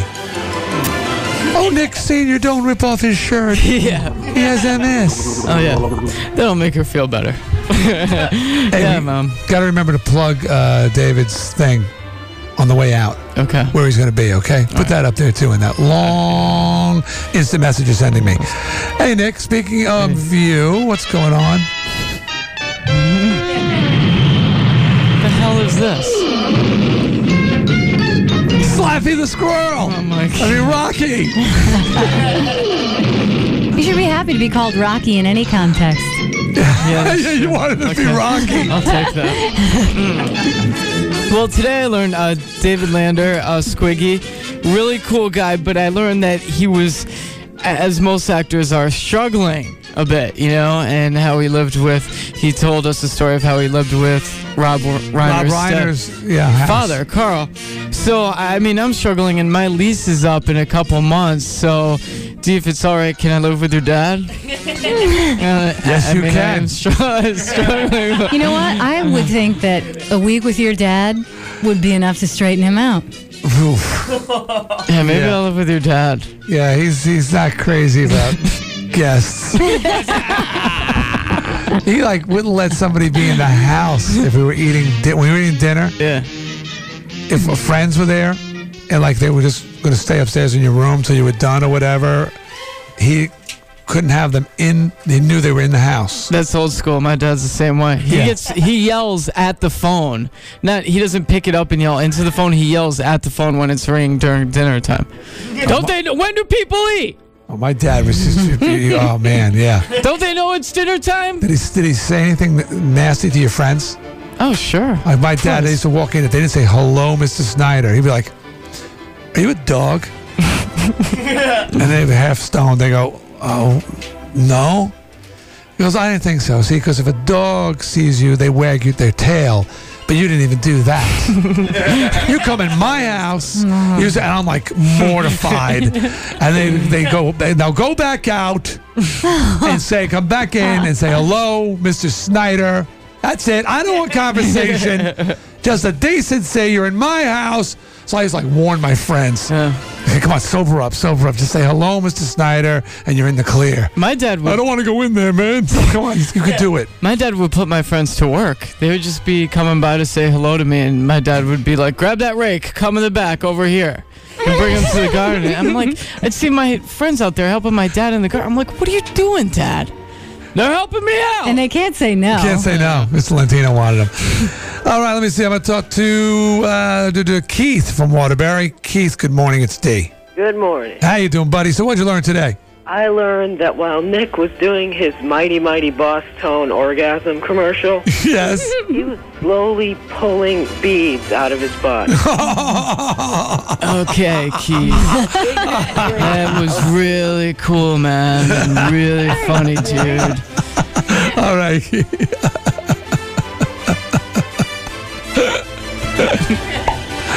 ah, here comes another one. ah, Dickie. Well, what I learned, I learned also from David Lander. I learned that uh, Andy Kaufman is actually dead. I didn't know that there was a group of people. Oh. who believe he's still alive. A huge body of people think he's still alive. They think it's a, a big gag. But How David long do they think the gag's going on? It's been, don't what, know. 16 years? Most people believe Elvis is alive. Mm. I mean, but David Lander was in the next room at the hospital being diagnosed with multiple sclerosis the day, the night that Andy Kaufman died of cancer. The doctor came in and said, you know, what's going on? He said, Andy Kaufman just died. So he was there when the man died. There's no arguing the point. All right, Johnny, read him and weep. What do we got? Okay. Matt from Long Island learned that if imitation is the sincerest form of flattery, then Rob Dibble is just a mullet and a black t-shirt away from being you, Dee Snider.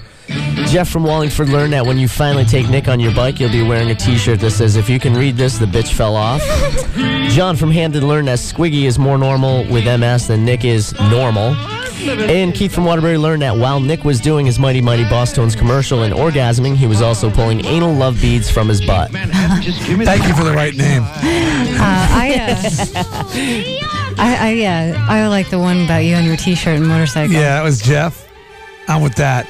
Jeff, you're the man. Hey, D. And you got the prize pack and you got bragging rights for the whole weekend. Do they really make that T-shirt? Oh yeah, they make that T-shirt, right? I've seen that T-shirt. Yeah, they do. Oh. Yeah. If you could read this, the bitch fell off. I'm somebody's bitch. Hold on, Jeff. All right, and we'll get your information. And Keith, Matt, and John, well played. But we gotta go. We're on Will Cow time now. Well, people, busy, busy weekend ahead of me. You too, Beth. Yeah, very busy. My my parents and Glenn's parents meeting for the first time on Sunday. Oh, having a barbecue. Ooh, the in-laws. Well, I've met them, of course, but my parents haven't. Future in-laws. Oh, Yeah. that'll be nice. I'm sure it'll mm-hmm. be fabulous. By the way, Jazz has got the 420 brownie mix going on and stupid question of the day. Will Cow's got old school 104 from noon to 12:30, and Carlito has got something shocking to reveal tonight. Says right there in the board, something shocking will be revealed. Believe the hype. Believe the hype. And I want to thank David L. Lander, aka Squiggy, who's in town promoting MS awareness, which he has, multiple sclerosis, and his new book, uh, which is entitled Fall Down Laughing How Squiggy Got MS and Didn't Tell Nobody. That was the title. And uh, we thank him for coming in. Thank you, Sobe Beverages, for the fine drinks. Vermont Teddy Bear. I heard a burp. I'm sorry, that was my Oh, that was you? water. Vermont Teddy Bear uh, for giving the prizes away today. Somebody has a nice prize for Mother's Day for somebody. The Bosstones for the tickets they gave away. Be sure to check out the big show tomorrow, loud and in your face, at the CTNow.com Meadows Music Theater. We're giving away tickets every hour today till 11 p.m., so stick around for that. Next week on Dee Snider Radio, Nick Lentino, OBGYN, the continuing saga. It's brutal. Rebecca Lobo from the New York Liberty is going to be calling in, formerly a Husky, was she Yeah, not? she was great. 10 things Mudbone would never say. We're going to play that for you again. Brand new In the Hood with Beth Lockwood. It's going to be great. And tomorrow, be sure to check in with Darkside Dave between 6 a.m. and 10 a.m. for Dee Snider Radio Encore. Tomorrow night, 11 p.m., it's me all amped up on Sobe with Dee Snider Radio. Oh, Dee Snider Radio. Dee Snider's House of Hair, the best of 70s, 80s, and early 90s hair bands and heavy metal. So have a great weekend, everybody. Hope you enjoyed the show and look forward to seeing you Monday morning, bright and early, with Dee Snider Radio. Will Cow's up next, so stick around for more Radio 104. Just enjoy this music for a moment on the way out. See ya.